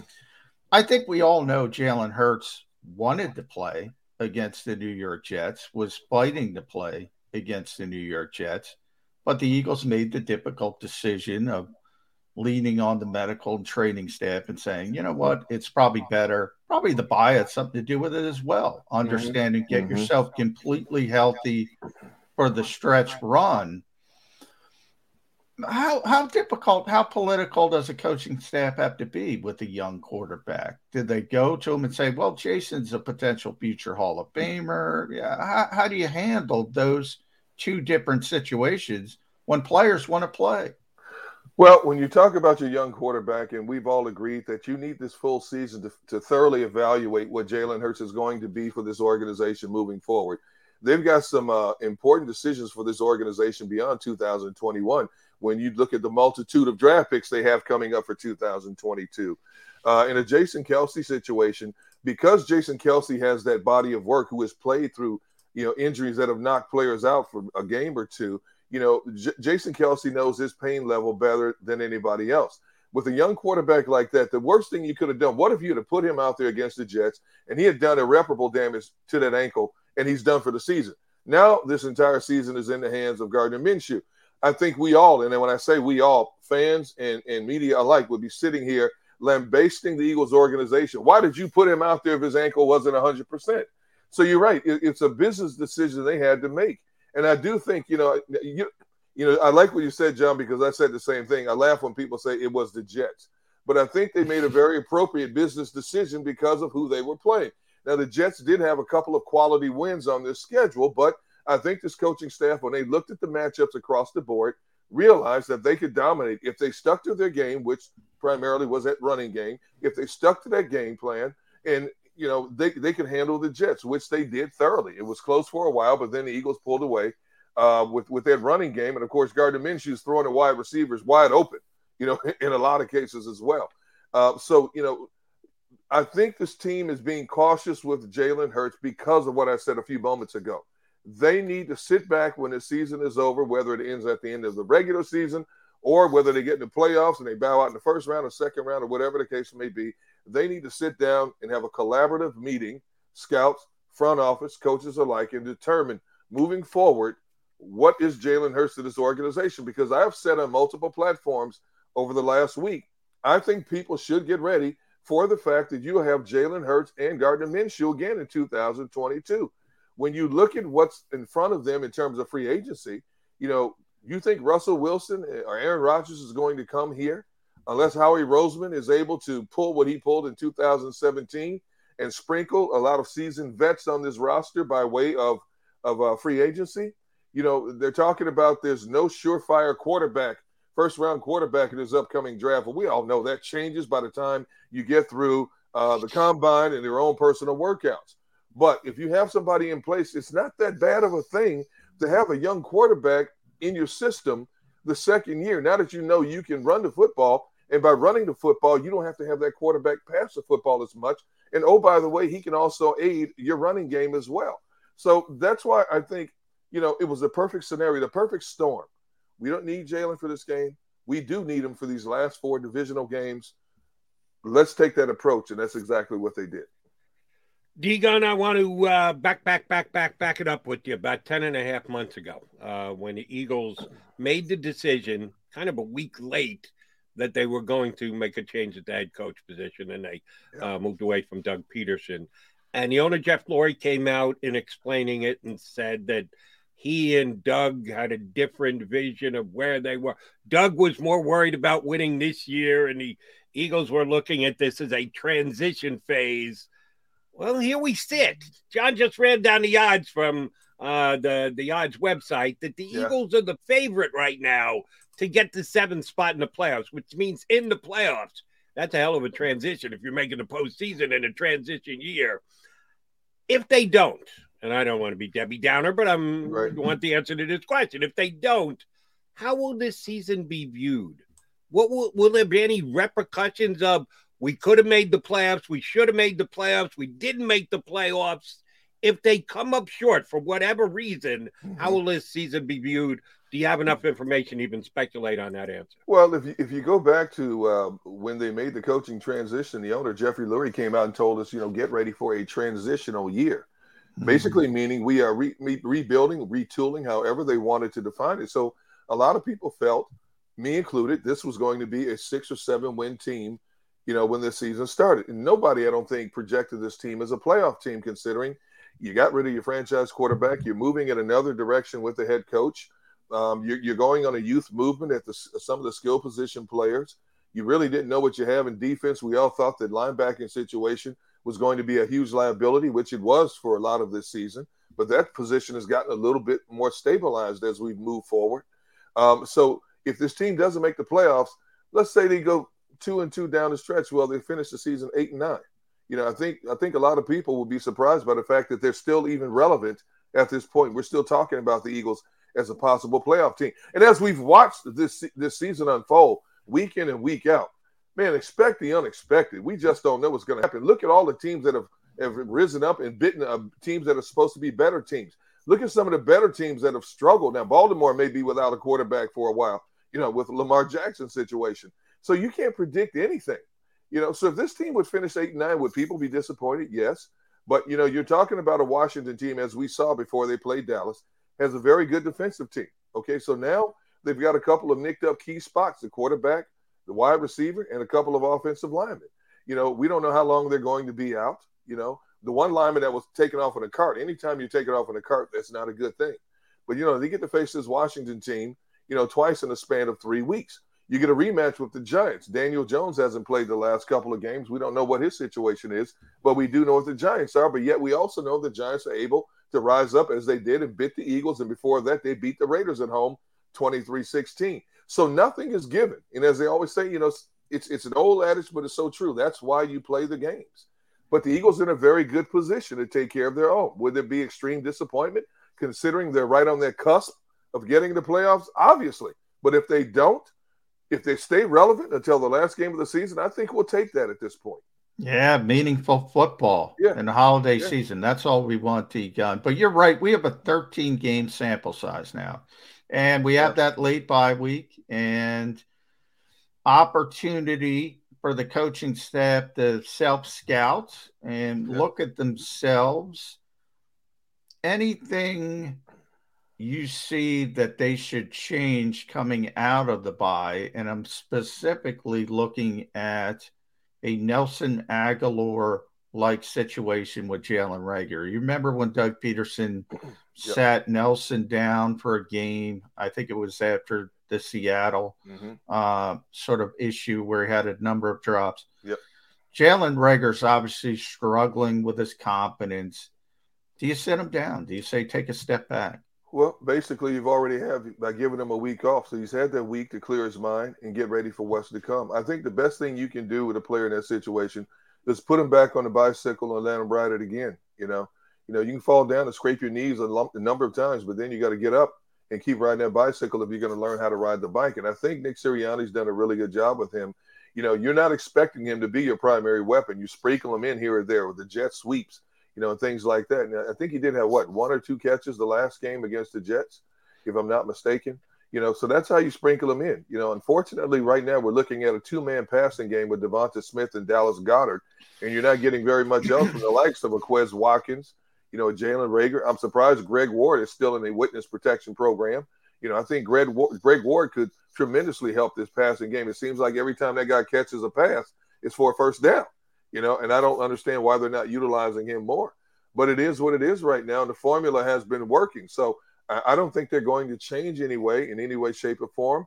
You know, what you see is what you're going to get moving forward.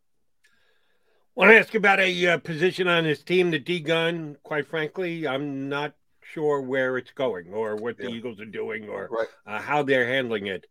And that's safety. Mm. Last game against the Jets, Rodney McLeod played less snaps than he has in a game as an Eagle since he's been here, and that's six years worth. Yeah. That they were running three different safeties in there, Harris and uh, Marcus Epps, who John likes to call Epsy, who is actually playing better football. I got to give him props, Right. uh, but it's less Rodney McLeod than it has been for a long time.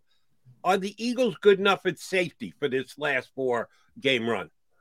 I, I think so. When you consider who they're going to face now, it would be interesting to see how their safety situation holds up when they have to play Dallas at the end of the season if Dallas needs that game for positioning, you know, for playoff positioning. But when you look at the other three opponents that they're going to face, I think the safety position is good enough. If they're going to continue to use that rotation of Rodney and Marcus Epps and you know Anthony Harris, I I think considering who, who they're matching up against, uh, yes, uh, as we sit here right now, yes, I would have to say that safety position is good enough. And let's face it, whether it's good enough or not, that's all they have. It's not going anywhere. It's not going to get any better, you know. So yeah, I think right now, um, if Jonathan Gannon continues to play the way they've been, the way they've been playing, you know, have the corners uh, come down and play more bump and run, force the quarterback to pat the ball a little bit more, let the dogs in the trenches get after the quarterback a little bit more. I think the safe guys on the back end are good enough to hold up at this point. Um, I think you know defensively, D Gunn. I think because of what is going on with the offense and Gardner Mm-hmm. Minshew coming on, we're always talking about Jalen Hurts. We just Yep. talked about the struggles struggles of Jalen Reagor, Right. the passing game versus the running game. All of a sudden, that defense is taken uh, on the back burner, and sort of nobody's paying attention because they're solid, not great, but Right. I think they're 11th in the NFL uh, uh, in total defense. Um, from where it started to where we are now, and we saw early in the season when they're playing the Tom Brady's of the world, the Patrick Mahomeses, the Justin Herberts, even those 80, 90% completion rates with Derek Carr, to where we are now, is it just playing lesser quarterbacks or are they getting better? I think it's a combination of the two. I think it's because number one, yes, they have played lesser quarterbacks after that wave of quarterbacks that you talked about, but also because the offense's ability to sustain drives. You know, when you're talking about they've had how many on an average three to four, you know, drives per game now that are eight play, nine play, eleven play drives. It has allowed that defense to be fresher, you know, coming back into the games. And I think that has made a difference. And we've seen Jonathan Gannon make some slight alterations. You know, I can't talk enough about the cornerbacks now. Darius Slay and Steve Nelson, they want to play bump and run. That's what they want to do. They want to get physical. They don't want to sit back 10, 12 yards off of, off the ball and let the receiver catch everything underneath and they have to come up and make the tackles. No.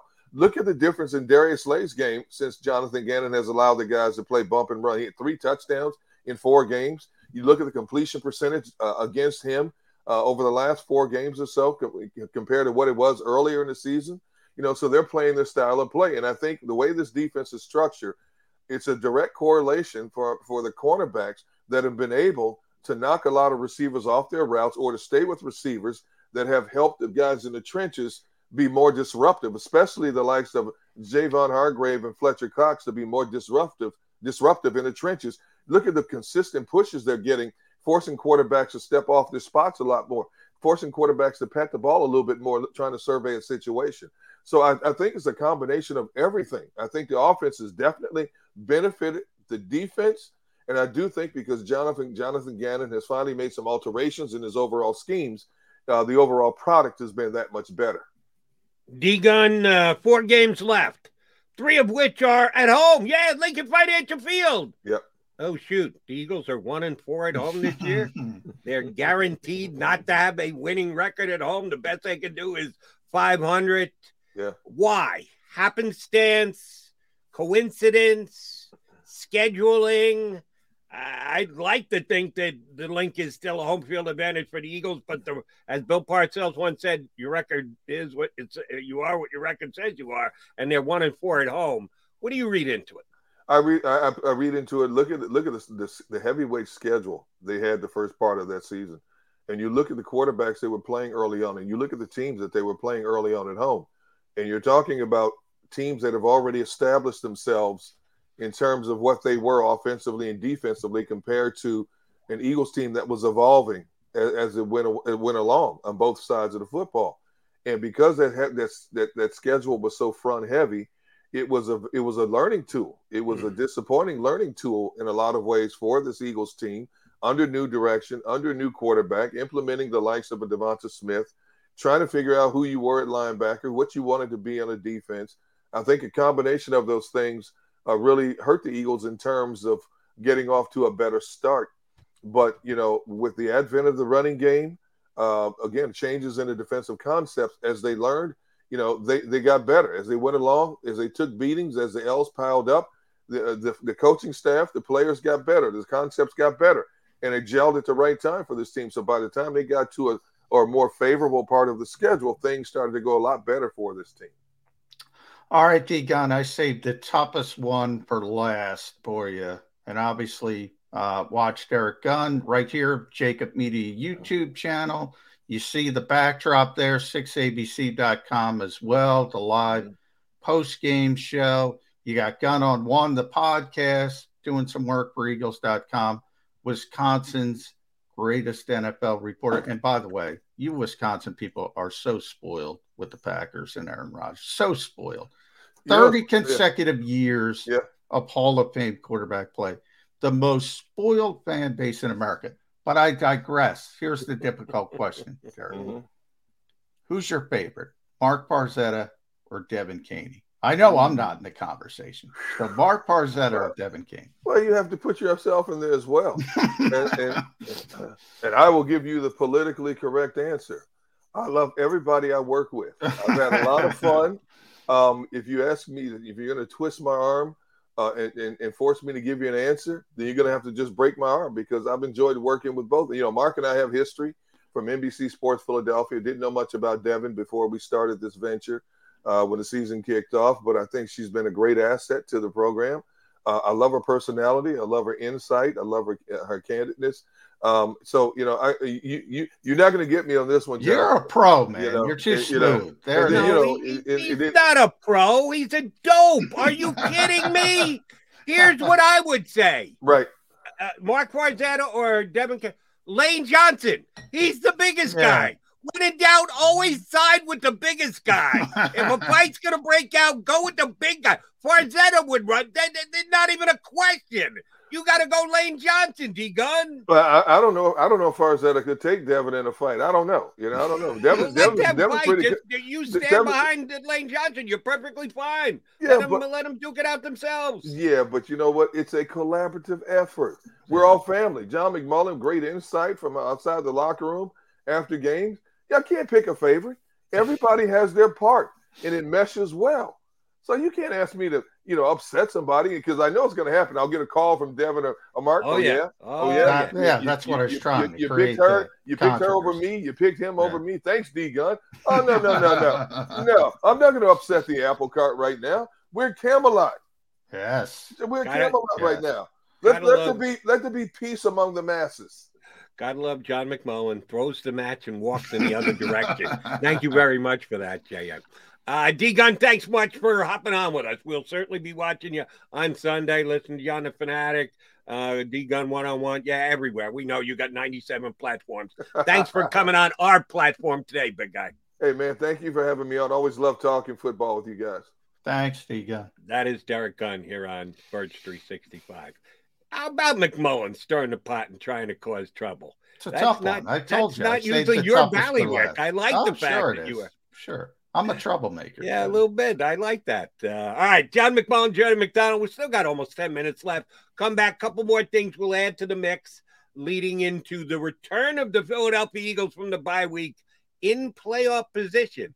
I got D Gunn to answer that question about what happens if they don't make it. I'll make John answer it next. Since he's yeah. causing trouble, I'm going to cause trouble for him. Come right back with us here on Birds 365.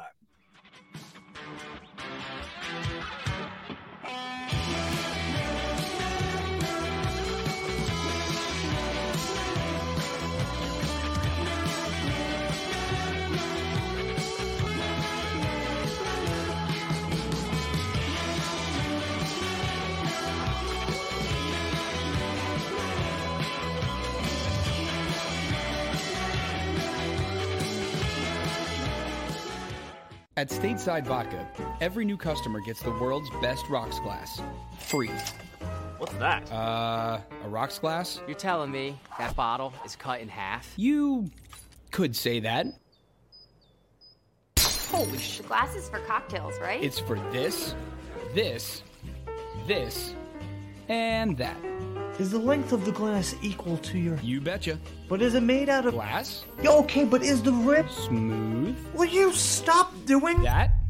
I'm the professional here. And you're telling me I can get one of these glasses for free? That's right. One free rocks glass per customer with each first time purchase of Stateside Vodka. All from the company that's highly awarded. Zero carbs, zero sugar, and deliciously tasting vodka. So good, it just disappears.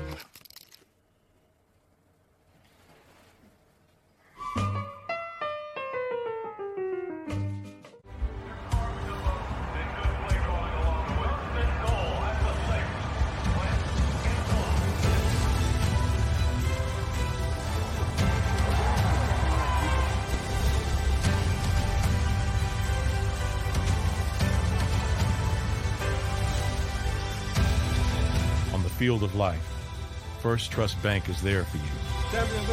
One, two, three. because Philadelphia dreams deserve a Philadelphia bank. When it comes to the fight against insurance companies, large corporations, and the healthcare industry, injured victims are always the underdog. But that doesn't worry us. At Messa and Associates, we're an injury law firm from Philadelphia, and we come to fight. Our clients know that they've got representation with a chip on its shoulder, and it's the same chip that makes Philly the toughest city in the country. Call 215-568-3500 or visit us online at messalaw.com. Messa and Associates, the toughest injury firm in Philadelphia. Go for the midnight dares. Go for the game. Go for the hits. Go for the fans. Go for the win. Go to Ocean Casino Resort. Book your trip at theoceanac.com.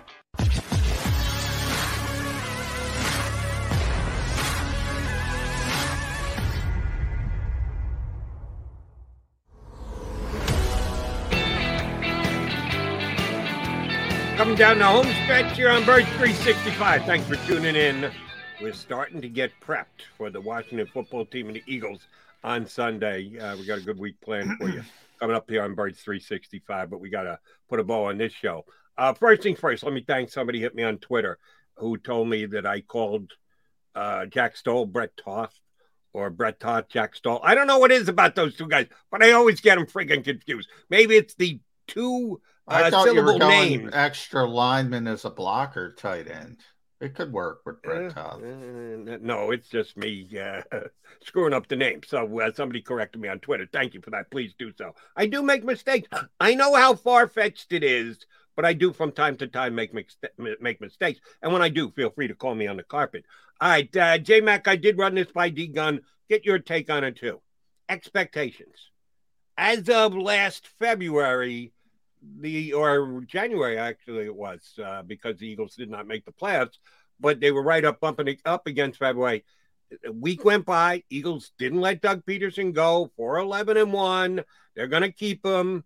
And in an ill-fated meeting between the coach and the owner, and they changed their mind, decided to pull the plug on him. And Jeff Lloyd came out and said, "Well, we're going to be in a transitional year." Doug was more worried about getting us immediately back on the winning ways and into the playoffs. And we're not sure that's best for the organization. So we're going to go in another direction. So he basically set them up for a rebuilding year, a bridge year, a restructuring year. Use whatever you word you want. He used transitional. Transition, Yeah. Well, they got a chance to make the playoffs.